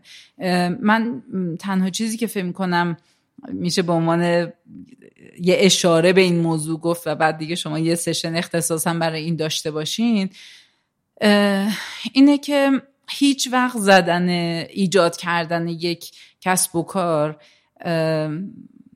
مشکل اصلیش پول نیست. بله. علاوه بر اینکه امروزی که ما داریم در مورد استارتاپ ها و کسب و کارها صحبت می‌کنیم مجموعه های مختلفی هستن که در فازهای مختلف سرمایه گذاری می‌کنن. فقط آدم باید پیداشون بکنه. حالا از شتاب دهنده ها هستن تا اونایی که توی فاز پری سی تو فاز سی تو فاز نمی‌دونم در حال توسعه یعنی فازهای مختلفی هستن که الان سرمایه گذاران یا واقع اینجل اینوستورا میان پول تزریق می‌کنن بله. خیلی ها تو ذهنشون این هستش که من که الان پول ندارم پس چرا به اصلا کار فاینی فکر بکنم ولی حالا از چه روز صفری که هیچی پول نداشتم موقع شروع کردن ایران تلنت چه امروز اعتقاد دارم که این مشکل اصلی نیست. اگر اون مراحل اصلی رو بتونیم درست پیش ببریم اینوستور هم می‌تونیم پیدا کنیم سرمایه گذار هم می‌تونیم پیدا بکنیم. ولی مهم اینه که اون ایدهه با اون ورود به بازار رو بتونیم در واقع خودمون رو توش ثابت کنیم و حواسمون باشه سرمایه گذار رو ما سرمایه گذاری می‌کنه نه لزوما روی کسب و کارمون. چون سرمایه گذار می‌دونه که بالاخره به مرور زمان ایده ممکنه تغییراتی توش اتفاق بیفته توسعه کسب و کار دچار چالش های مختلف بشه. ولی شخص اون ایجاد کننده و اون دیگه ایجاد کننده کسب و کاره که سرمایه گذار میگه من رو تو سرمایه گذاری می‌کنم. دقیقا. یعنی اینکه در واقع باز دوباره برمیگردیم به همون اینکه اون اشتیاقه برای ایجاد اون ارزشه تو اون آدمه وجود داره و نهایتا حتی پولم خرج اون میشه دیگه. بله. حالا اشتیاق هست مهارتاش هست. یعنی یه نفری که اینا تو ذهنش باشه که ببین اون انعطاف پذیری لازم رو من باید ترتیب مسیر داشته باشم. من یادگیری رو باید داشته باشم. اصلا قدرت یادگیری و رشد اون آدم مهمترین آیتمه چون کسب و کار تا سقف اون آدم رشد می‌کنه. اگر اون آدم قابلیت رشد نداشته باشه سرمایه گذار می‌دونه که این business رشد نمی‌کنه. دقیقا. این خیلی در واقع نکته جالبی بود. مرسی. به نظرم خیلی جالب بود. اگر که موافق باشین روی این بخش من می‌خواستم ازتون بپرسم که به نظرتون مهمترین در واقع موضوع توی بحث تجاری سازی یک کسب و کار چیه؟ این مهمترین موضوع لزوما یه آیتم نیست ممکن چند تا باشه ولی اون مهمترین بخش هایی که توی تجاری سازی یه در واقع کسب و کار باید بهش توجه بشه به نظر شما چیه؟ اجازه بدید جواب سوال شما رو ندم. جواب سوال دیگه ای رو بدم. و اون که چی مهمترین عامل می‌تونه باشه. چون اگه شما پرسید مهمترین بخش چیه بالاخره همه این بخش ها از ایده پردازیش گرفته تا اون MVP که درست میشه ورود به بازار. اینا لازمه طی کردن مسیره. و هر کدومش هم چالش های خودش داره. ولی اگه بگم مهمترین عوامل تو موفقیت طی کردن این مسیر اولیشو میگم استقامت.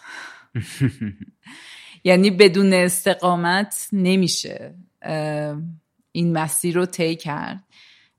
ولی اگه اجازه داشته باشم بیشتر از یه دونه بگم میگم رشد و یادگیری لازمشه و انعطاف پذیری. فکر کنم اگه بخوام بگم سه تا آیتم مهمترین آیتماش که تاثیر می‌ذاره تو موفقیت طی کردن این مسیر این سه تاست. یه مقدار بیشتر مجبورش میشه توضیح بدین از در واقع استقامت اون بخش رشد و یادگیری. که البته آخرین بخشی که بهش اضافه کردین گفتین رشد سقف رشد کسب و کار سقف رشد کارآفرینشه یا اون کسی که در واقع ایدهش رو خلق کرده و بخش سوم هم انعطاف پذیری. یکم میشه اینا رو بازتر کنیم. ببینید استقامت فکر کنم کلمش خیلی مشخصه. یعنی مسیر مسیر انگار یه جاده آسفالته نیست دیگه. بله. انگار شما دارید وسط مثلا یه کوه دارید سعی می‌کنید آسفالت بکشید. یعنی باید مسیر رو صاف بکنین راه رو پیدا بکنین و سخته. هر مرحله شدم فکر می‌کنه که اصلا ارزش داره پیش برم یا نه. حالا بگذریم از این که گاهی وقتا یه سری چالش ها یا موانعی هم به وجود میاد که ربطی به خود توسعه کسب و کار نداره به عوامل محیطیه که ما درگیرش میشیم. من خودم روز اولی که ایران تنت شروع کردم گفتم خب حالا مثلا یه دو سالی هم هستیم و بعدم بعد دو سالم میفروشیمش. میدم به یه شرکت دیگه. تازه اون موقع میگم خب دیگه تا اون موقع مانستر بزرگترین اون موقع ها جاب سایت دنیا بود.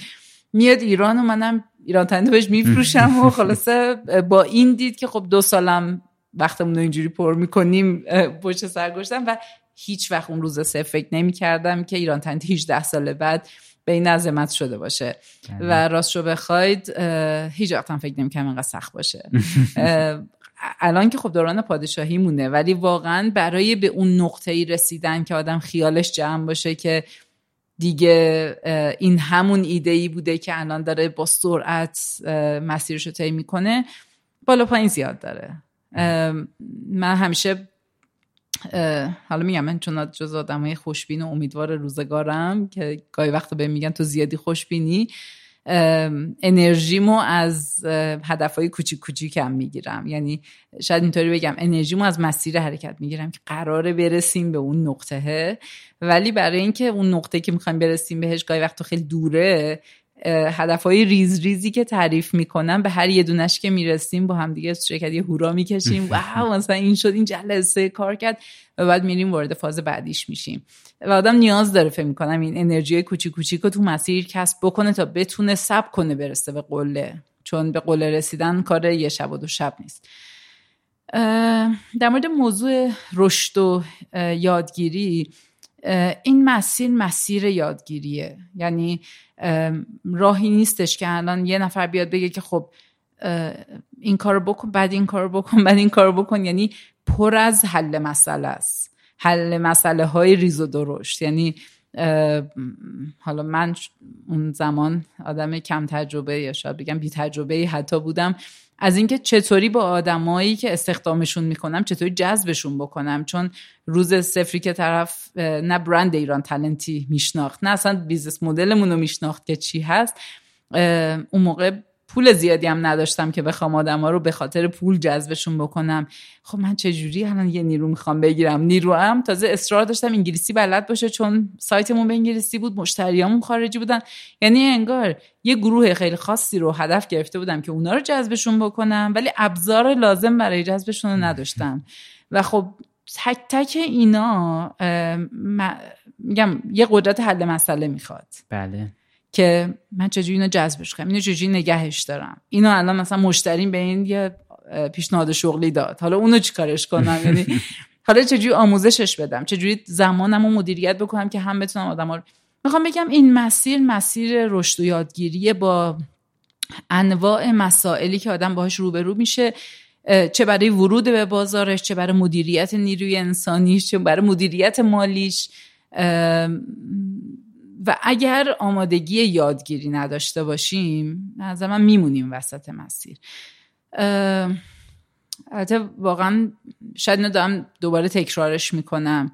مجبور نیستیم همه چرخها رو خودمون از صفر اختراع بکنیم.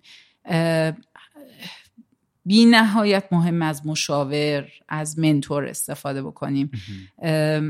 منتورها آدمایی نیستن که مسئولیت کار ما رو به عهده بگیرن. ولی آدمایی هستن که ممکنه آدم بگه مثلا سه ماهی یه بار من یه وقت ازش بگیرم بهش بگم مثلا من همچین وضعیتی گیر کردم تو بودی چیکار می‌کردی؟ مشاور خیلی می‌تونه کمک بکنه. مشاور به تو نمیگه چیکار بکن. ولی کمک می‌کنه که آدم خودش فکر کنه و بعد راه و مسیر رو پیدا بکنه. بعد من این راه های رفته رو آدم بره پیدا کنه. گاهی وقتا من بچه ها رو توی شرکت خودمونم می‌بینم. میگه مثلا داری یه مسئله فکر کنه خب ببین این که مثلا همه دنیا این راه رفتن برو یه مثلا مقاله بخون برو یه اچ بخون یه فوربس بخون. بخواه حتما یه راه حلی وجود داره برای این. تو قرار نیست چه خودت حتما فکر کنی همه این مسئله رو حل کنی. پس تحقیق جستجو پیدا کردن راه حل و یاد گرفتن رشد کردن. و انعطاف پذیری فهم کنم یه جاهایی آدم باید بگه آقا اینجوری که بودم خوب نیست بعد یه جور دیگه ای باشم. یا اینجوری که فکر می‌کردم یه ذره آدم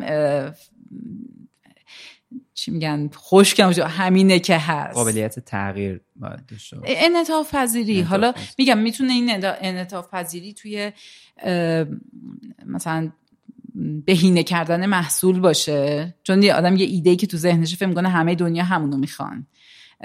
بس برای گفتم تو اون قسمت خوب بشنویم که مشتری چی میگه. خب بشنو واقعا اونش که تو داری فکر کنی اشتباهه اون مدلی که تو داشتی پیش می‌رفتی شاید اصلا اشتباه شاید فکر کردی باید از این مسیر بری. شاید اصلا این مدل برخوردت با آدما باعث می‌شده که بازخورده درست رو نگیری.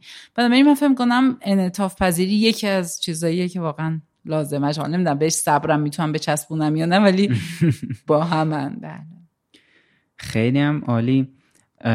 در واقع من قبل از اینکه شروع بکنم به جمع صحبتامون می‌خواستم که بپرسم ببینم که چیزی به نظرتون میاد که به این صحبت که کردین اضافه کنین و در واقع اگر که موضوع دیگه ای به نظرتون میاد که تکمیل کننده همین بحثه. نه فکر کنم خیلی هم زیاد حرف زدم. نه خیلی عالی بود متشکرم. من حالا اگر که در واقع موافق باشیم این جنبندی از صحبت که کردیم بکن ممنون ازت. اولش در واقع با این شروع کردیم که توی شرکتی شروع کردیم به کار کردن و یه وبسایتی در واقع اونجا طراحی کردین که همین موضوع در با استارت در واقع یه ایده ای مثل شبیه ایران تلنت بود من طراحی نکردم ما یه سری در واقع نرم افزار نویس اون رو ایجادش کرده بودن. من استخدام شده بودم برای اینکه بتونم مشتری برای اون درسته اینو آره در واقع برای ورود به بازارش. بله. یه نفر آدم می‌خواستن که بتونه این بخش رو به دست بگیره. بله. و بعدم در واقع از اون شرکت که اومدیم بیرون با یه در واقع با یه ایده ای که این یه بستری در واقع فراهم بشه که بتونه کارجو رو به در واقع کارفرما وصل کنه. ایده ایران تلنت شکل گرفت. گفتیم که یه فریلنسر هندی این کار رو انجام داد در واقع طراحی وبسایت رو انجام داد و الانی که داریم صحبت می‌کنیم یک میلیون نفر در واقع کارجو و چند ده هزار نفر. اگه اون عددش هم آره یک و نیم میلیون نفر متخصصین و مدیرانی هستن مدیران که رزومه هستن، دارن بله. توی ایران تلنت و بیش از ده هزار تا شرکت هم هستن که دارن از طریق این پلتفرم جذب استخدامشون انجام خیلی. عالی. من چون یه بار دیگه هم تکرار کردم که چند ده هزار نفر گفتم این عدد در یه بار دیگه شما بله. چک کنم. بعد ام، هر جایی که راستی شما فکر کردین که صحبت منو باید قطع کنین یا یه چیزی در واقع مخالف اون چیزی که شما گفتین دارم میگم حتما قطعش کنین. توی البته الان دیگه واقعا فقط ایران تلنت نیستیم. الان مثلا 6 تا business line مختلف هستیم که فعالیت می‌کنیم. در واقع یک زنجیره ارزشی رو ایجاد کردیم برای در واقع متخصصین. از نقطه تحصیلشون تا شغلشون تا توسعهشون تا دیتای حقوق و دستمزدشون که اصلا وضعیت بازار چون می‌دید ایران واقعا کم بوده اطلاعات درش وجود داره و ما سعی کردیم از آنچه که داریم بتونیم در اختیار کاربرامون قرار بدیم. خیلی هم عالی. تجاری سازی رو در واقع اینجوری تعریف کردیم که یه فراینده که از ایده شروع میشه و به اون بحث مالی در واقع البته گفتیم که ختم نمیشه ولی منجر میشه به ارزش آفرینی که توی بازار قابل ارائه است. چهار تا دستبندی اصلی کردینش در واقع چهار, چهار تا پروسه تعریف کردین توش. یکی این که باید در واقع با ایده شروع میشه مرحله بعدیش مرحله ورود به بازار مرحله سومش توسعه است و مرحله آخرش هم در واقع استفاده از فرصت که کسب توی کسب و کار ایجاد شده برای در واقع ارزش های جدیدی که ممکنه تو بازار خواهان داشته باشه. روی در واقع این موضوع ایده اینجوری شروع کردیم که در واقع ما باید اگه, یه حتی یه کسی ایده نداشته باشه در واقع برای شروع گفتیم ممکنه بتونه از ایده هایی که بقیه دارن ولی نمی‌دونن که چه جوری تجاری سازیش بکنن استفاده بکنه و این ایده ها رو در واقع تبدیل بکنه به یه کسب و کار دیگه تب دقیقاً. تجاریش کنه دقیقاً. البته واقعیت این که این آدم هایی که ایده ای دارن خودشون سه مدل هستن. ها. یعنی یه ایده که از ذهن خودشون یه ایده ای میاد بیرون. حالا به هر دلیلی به خاطر نیازی که احساس کردن تو مارکت یا نیاز خودشون. یه عده هستن که مدل هایی که وجود داره رو می‌خوان تکرارش بکنن. یه عده مدل هایی که در خارج از ایران هست و می‌خوان بومی سازیش بکنن حالا سوال اینجاست که اگر هیچ کدوم از این سه تا رو پیدا نکردیم چی کار کنیم؟ که من میگم در دنیا میرن مراجعه می‌کنن به کسایی که ایده یا اختراع دارن. دقیقا بله. من خوب بود با این توضیح شما شروع می‌کنم ولی خب خیلی تکمیلش دیگه. مرحله بعدی رو گفتین که در واقع ما باید همیشه در این در واقع اینو اینو تو خودمون داشته باشیم که فرصت ایجاد کنیم تو این تو مرحله در واقع ایده بود. و هیچ وقت اگر بشینیم که این فرصت ها بیان در واقع این اتفاق نخواهد افتاد. ممکن توی موارد خیلی خاصی بیفته ولی تو حالت عمومی اینجوری نیست. در واقع یه مقداری از این صحبت کردیم که خوبه که قبل از این که در واقع یک کسب و کاری ایجاد بشه اون کسی که می‌خواد کسب و کار ایجاد کنه یه مقداری کار کرده باشه و بعد بیاد وارد در واقع این ایجاد کسب و کار بشه که حالا این یه ترکیبی از صحبت های من و شما بود.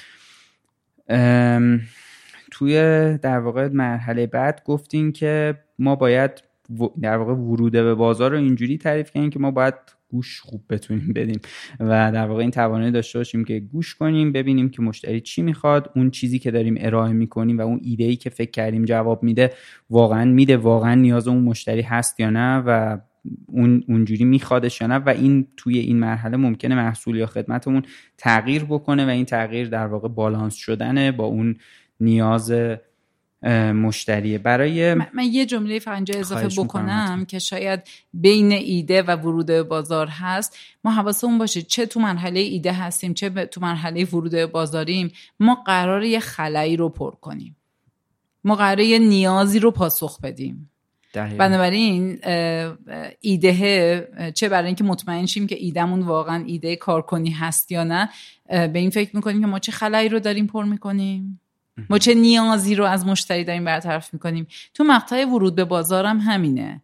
فقط تو وقتای ورود به بازار گاهی وقتا می‌بینیم که حالا این نیاز این نیست نیاز اونه. یعنی یا گروه مخاطبمون تغییر می‌کنه یا نیاز رو می‌فهمیم که باید اشتباهی شناسایی کردیم. به حال همش موضوع سر یک نیازی است یک خلایی است که قرار پر بشه. دقیقا. تو در راستای همین صحبتی که الان کردین مثالی که زدین مثال تلنت کوچ بود که گفتین که ما اول اینو طراحی کردیم بعد با در واقع این بازخوردهایی که از مخاطبمون گرفتیم متوجه شدیم که ما اصلا یک, یک کسی که پتانسیل داره مشتری اصلی ما باشه رو این وسط در نظر نگرفتیم که مثلا دانشگاه ها بود و با این مثال یه مقداری در واقع تکمیلش کردیم.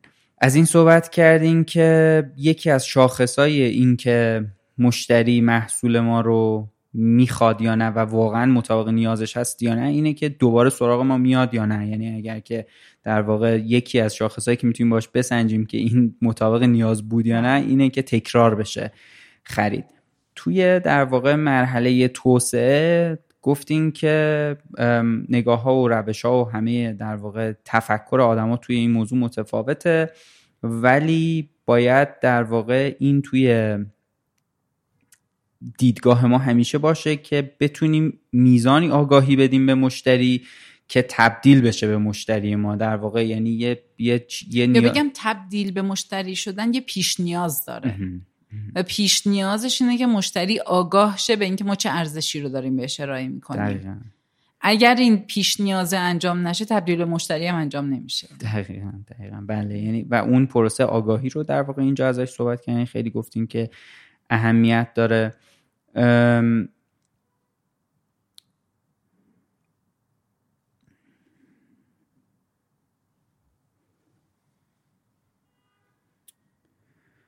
گفتین که اینجا از در واقع برون سپاری صحبت کردین. گفتین که باید که این رو حتی من یه, یه جایی گفتم که این ممکنه خیلی وقتا یاد آدم به گفتیم بعد اصلا به دیوار بچسبونیمش که من چه ارزشی دارم خلق می‌کنم اون نقاط قوتم چیه و کجا باید باید جایی باشه که حتما من تمرکزم رو بذارم. و این در واقع تفکر همیشه وجود داشته باشه که من خیلی از فرصت های بیرون می‌تونم استفاده بکنم و از این ظرفیتی که بیرون وجود داره استفاده بکنم و نهایتش رسیدین به اینجا که این منجر به یه همافزایی میشه که اون همافزایی خودش خیلی ارزشمنده. دقیقا. و سرعت رشد ما رو بیشتر می‌کنه. دقیقا. دقیقا. از این صحبت کردیم که در واقع اینجا اون در واقع اصطلاح مانیتایزیشن رو مطرح کردیم که چجوری میشه از محصول حالا پول در آورد. و یا بگم از اون دارایی هایی که تا الان کسب کردیم و جمع آوری کردیم چطوری میشه تبدیلشون به پول؟ بله این اون مرحله چهارمه در واقع که چجوری میشه حالا بر اساس اون چیزی که تبدیل شده به حالا من می‌تونم بگم تبدیل شده به دارایی تبدیل شده به رزومه تبدیل شده به منابعی که در واقع اون کسب و کار در اختیار داره. چجوری میشه تو توسعه مراحل بعدی استفاده کرد و اینو تبدیل کرد به دوباره درآمد. توی جنبندی این بخش گفتیم که دو تا بخش در واقع دو تا موضوع خیلی مهم وجود داره. یکی این که مسائل حقوقی و مسائل مالی. توی مسائل حقوقی گفتیم که یعنی در واقع پیشنهاد دادیم به کسب و کارهای کوچیک که تا زمانی که به یه حدی از پختگی نرسیدن سراغ ثبت و سراغ در واقع گرفتن یه سری مجوزایی که برای شروع یک کسب و کار لازمه به لحاظ قانونی سراغ این پیشنهاد دادین که نمیگم پیشنهاد نمیدم که نرین ولی میگم نرفتینم نرفتین. یعنی حالا میگم چون اتفاقا این بخش گاهی وقتا آدم اذیت می‌کنه و جز بخشای انرژی بر ماجراست. فقط تو تجربه من میگه اگر تو انرژی هم بذاری برای گرفتنش لزوما این مشکلات حذف نمیشه. دقیقا. همیشه یه ارگانی یه انجمنی یه یه جایی وجود داره که می‌خواد بیاد بگه چرا از من نگرفتی مجوزو برای همینم میگم بنابراین یه وقت سو تفاهم نشه. من پیشنهاد نمیدم که نرین ولی اگه نرفتینم از من حالا خیلی فرقی براتون ایجاد نمی‌کنه. به عنوان پیش نیاز در واقع میشه ندیدش برای شروع کسب بکن من اینطور فکر می‌کنم. البته خب واقعیت اینه که اتفاقا چند وقت پیش یه استارتاپی یهو شنیدن یه شعبه که زده بودن و اومدن درش رو پلم کردن. کسی اجازه ندادن برن داخلش. فهمیدن از انجمن نمی‌دونم چی چی. رفتن اونجا رو بستن. یعنی واقعیت اینه که گاهی وقتا فشارهای عجیب غریبی با آدم میاد. ولی حتی اون استارتاپ مجوزا رو رفته بود گرفته بود. حالا تو اون شهر خاص از اون بخش خاص توی اون شهرستان مجوز نگرفته بود. ولی اتفاقا توی بخشای استارتاپی خیلی هم الان مجوزا همه رو میز نیست که شما بخواید برید بگید من اینو می‌خوام. دقیقا. باید ساخته بشه قانون و قاعدش دقیقا. و در واقع توی بخش مالی گفتین که مشکل اصلی کسب و کارها کسب و کارهای در واقع کسب و کارهای نوپا استارتاپ ها پول نیست و گفتین که سرمایه گذار روی ما سرمایه گذار می‌کنه نه روی در واقع ایده. و این حالا ایده هم هست. بالاخره سرمایه گذار می‌خواد ببینه وقتی پولش رو توی این ایده بذاره چقدر پتانسیل در واقع بازگشت سرمایه وجود داره. ولی بچه ها فکر می‌کنن فقط موضوع ایده است. پس حالا ایده من به کسی نگم و حالا خیلی هم نرم ایدم خیلی باز. نکته هستش اینه که ایده بدون تو ارزش نداره. دقیقا. دقیقا. و یه در واقع موضوعی که اینجا مطرح کردن که برای خود من خیلی جالب بود این بود که گفتین که سقف رشد یک کسب و کار سقف رشد کسیه که در واقع ایجادش می‌کنه اون کسب و کار یا کارفرینشه و در واقع اون کسی که داره این کار رو انجام میده باید دائم این فرصت رو برای خودش ایجاد کنه که رشد کنه و دائم باید به رشد خودش هم توجه کنه جدا از رشد کسب و کارش. و یه جاهایی می‌بینه که خب تخصص خودش نیست. پس آدمایی با سقفای بالاتر باید به مجموعش اضافه بکنه. ولی خب اینم بدونیم دیگه. ما کسایی رو می‌تونیم جذب بکنیم که در واقع طرف احساس بکنه که در کنار شخصی داره قرار میگه که خودش در حال رشده. یعنی ما مثلا خدای یه فیلدی رو نمی‌تونیم بیاریم کنارمون کار بکنه در حالی که خودمون هنوز قدمون کوتاست دقیقا. و ازتون پرسیدم که در واقع تو مهمترین موضوعی که توی موضوع در, در واقع همین بحثمون که تجاری سازیه گفتین که من مهمترین عواملش رو می‌تونم بگم یکی استقامت یکی در واقع رشد و یادگیریه و موضوع آخرم انعطاف پذیری که تو مسئله اول که در واقع استقامت گفتیم که این مسیر خیلی صاف نیست وجود نداره حتی جاهایی باید ساخته بشه و خیلی استقامت خیلی مش معلومه در واقع. بعد حتما در واقع این وجود داشته باشه این توانایی تو اون آدم وجود داشته باشه که بمونه پای این مسیر. توی در واقع موضوع رشد و اون بخش یادگیری گفتین که ما باید آها تو بخش استقامتی ببخشید اینم خیلی جالب بود که گفتین که ما برای رسیدن به یه هدف خیلی بزرگ باید بتونیم هدف اهداف کوچیک کوچیک تعریف بکنیم که با وجود دستیابی به این اهداف هم در واقع انرژیه که برمیگرده همین که در واقع مسیر یه ذره شکسته شده حداقل آدم یه ذره جلوتر رو می‌تونه با با خوشحالی طی کنه در واقع اون. مثلا قابلیت دستیابی پیدا می‌کنه اون هدف دیگه. یعنی میگن وقتی با یک مشکل مواجه میشی برای حل اون مسئله اول مسئله رو خورد کن به اجزاش بعد هر کدوم از اون اجزا قابلیت راه حل پیدا کردن داره. ولی اگه اون مسئله اصلیه به عنوان یه مسئله بزرگ اونجا باشه ممکن هیچ وقت نتونی مسئله رو حلش کنی. دقیقا دقیقا. و توی در واقع اون مسئله یادگیری و رشد گفتیم که ما باید حتما آمادگی یادگیری داشته باشیم. اگه این در واقع وجود نداشته باشه آمادگی یادگیری وسط مسیر احتمالا میمونیم گیر می‌کنیم و دوباره اینجا تاکید کردن که همه مسائل لازم نیست خودمون حل کنیم و می‌تونیم از در واقع منابع بیرونی استفاده کنیم و کمک بگیریم. اینجا گفتیم که از مشاوران می‌تونیم کمک بگیریم از منتورا می‌تونیم کمک بگیریم و یه چیزی که شاید ساعت ها مطالعه و مثلا ساعت ها تحقیق و یه کسی که تجربهش داره می‌تونه توی بازه زمانی خیلی کوتاه با نهایتا یه کارایی خیلی بالاتری انتقال بده و مسئله حل بشه.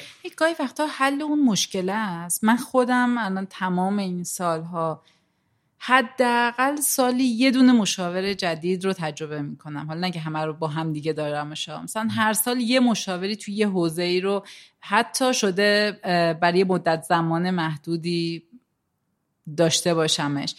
ذهن آدم رو باز می‌کنه. دقیقا. یعنی آدم وقتی خودش باشه مثلا نمی‌دونم اهل نقاشی کردن هستین؟ نه من نیستم. من یه مدتی نقاشی می‌کردم. با رنگ روغن. البته نقاشی رو دوست دارم ولی فهمیدم استعداد رنگ روغن ندارم. ولی یه چیزی که یادش گرفتم و بعد دیدم ای تو بیزنسم همینه اینه که وقتی میشستم به نقاشی کردن. استادم هر مثلا 45 دقیقه بار می‌گفت خیلی خوب اوکی. دقیقه وایسا چون این رنگ روغن این رنگ رو هم می‌زنی آخرش من چون مهندسم قاعده قانون نداره هنر. بر همین نمیگای با مشکل. گفت یه دقیقه وایسا برو عقب از بیرون نقاشته نگاه کن ببین گیرش کجاست. به جای هی رنگا رو با هم قاطی کنی خشن بگه نشد. گاهی وقتا مشاور کارش اینه. شما میری درگیر جزئیات میشی توی کارت و هی می‌خوای مسائل و مشکلات رو ریز ریز دونه دونه گره ها رو باز کنی. ولی وقتی میای عقب مثلا در مورد یه چیز دیگه صحبت می‌کنی در مورد کلان business داری صحبت می‌کنی اون موقع است که مشکلات ریزو خیلی راحت تر اتفاقا می‌تونی پشت سر بذاری. دقیقا. خیلی هم عالی. مثال خیلی خوبی هم بود.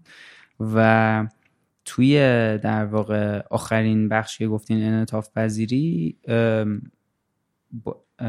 در واقع این انعطاف پذیری رو اینجوری تعریف کردیم که باید همیشه در واقع این فضا رو برای خودمون ایجاد کنیم که محصول رو بتونیم بهینه کنیم بتونیم بازخورد بگیریم. بر اساس این بازخوردها ممکنه یه سری در واقع موضوع کامل تغییر بکنه حذف بشه یا چیزای اضافه بشه و باید این قابلیت توی ما وجود داشته باشه برای تجاری سازی کسب و کار که انعطاف پذیر باشیم. و گاهی وقت خودمون رو باید عوض کنیم. این قسمت سختشه خیلی هم عالی. من می‌خواستم از شما در واقع اگر که موضوع دیگه ای به طور کل حالا چه تو بحث تجاری سازی چه در واقع خارج از این بحث تجاری سازی فکر می‌کنین که وجود داره که در واقع دوست دارین که راجبش صحبت کنین بفرمایید نه فکر کنم خیلی هم آره، متشکرم از خیلی من شما. لذت بردم باتون گپ زدم. خیلی واقعا برای خودم تجربه خوبی بود. خیلی خوشحال شدم. هم تجربیات شما رو هم تجربیات در واقع ایران تلنت رو شنیدم و امیدوارم که توی فرصت دیگه بتونم دوباره از شما دعوت کنم راجع به یه موضوع دیگه مرتبط با کسب و کار حرف بزنم در خدمتتون هستم. متشکرم. ممنون از مرسی از شما.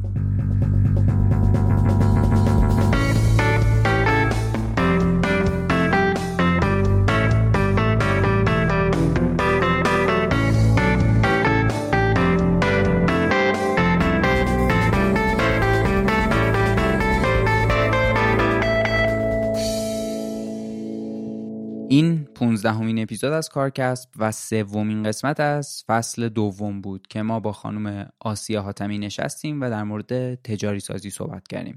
همونطوری که تو شروع این اپیزود گفتم ما یه فرمی رو طراحی کردیم که با دغدغه ها و علایق شما بیشتر آشناشیم و خیلی لطف می‌کنین اگه این فرم پر کنین. کمتر از پنج دقیقه وقت می‌گیره ازتون پر کردنش. مشخصات فردیتون اصلا پرسیده نمیشه توش.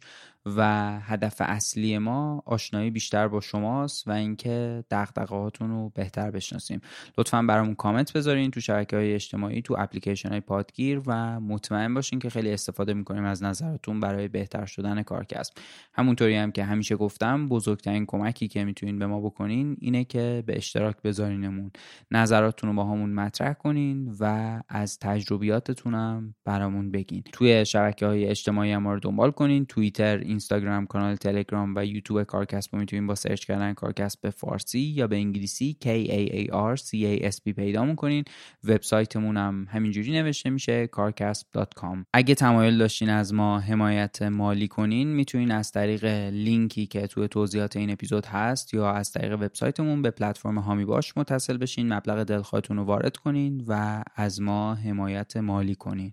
ممنونم از خانم آسیا حاتمی که تو این قسمت مهمون ما بودن. اپلیکیشن مایکت که اسپانسر این قسمت بود و شرکت ویما که پشتیبان فصل دوم کارکسبه. تمام کارهای گرافیکی کارکست کار ایما میرزا علی خانی و نرگس بنی آقاست ویدیو مصاحبه ها را شاهین بهنامیان ضبط و edit می‌کنه. موزیک کارکست با رها ثابتی ساخته. همه کارهای حوزه IT با مهیار کاکایی. edit و تنظیم خود پادکست با نامی جمشیدی مقدمه. الما سادات همه کارهای پشتیبانی رو انجام میده و ایران جعفری پشت شبکه های اجتماعی مونه دمتون دمتون گرم که به کارکست و کلا پادکست فارسی گوش میدین و امیدوارم هر جا هستین خوب باشین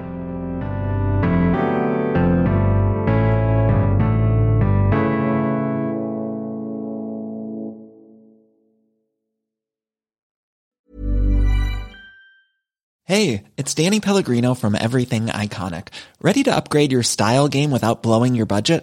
Check out Quince. They've got all the good stuff, shirts and polos, activewear and fine leather goods, all at 50 to 80% less than other high-end brands.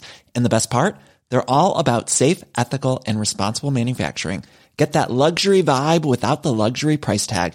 Hit up quince.com slash upgrade for free shipping and 365 day returns on your next order. That's quince.com slash upgrade.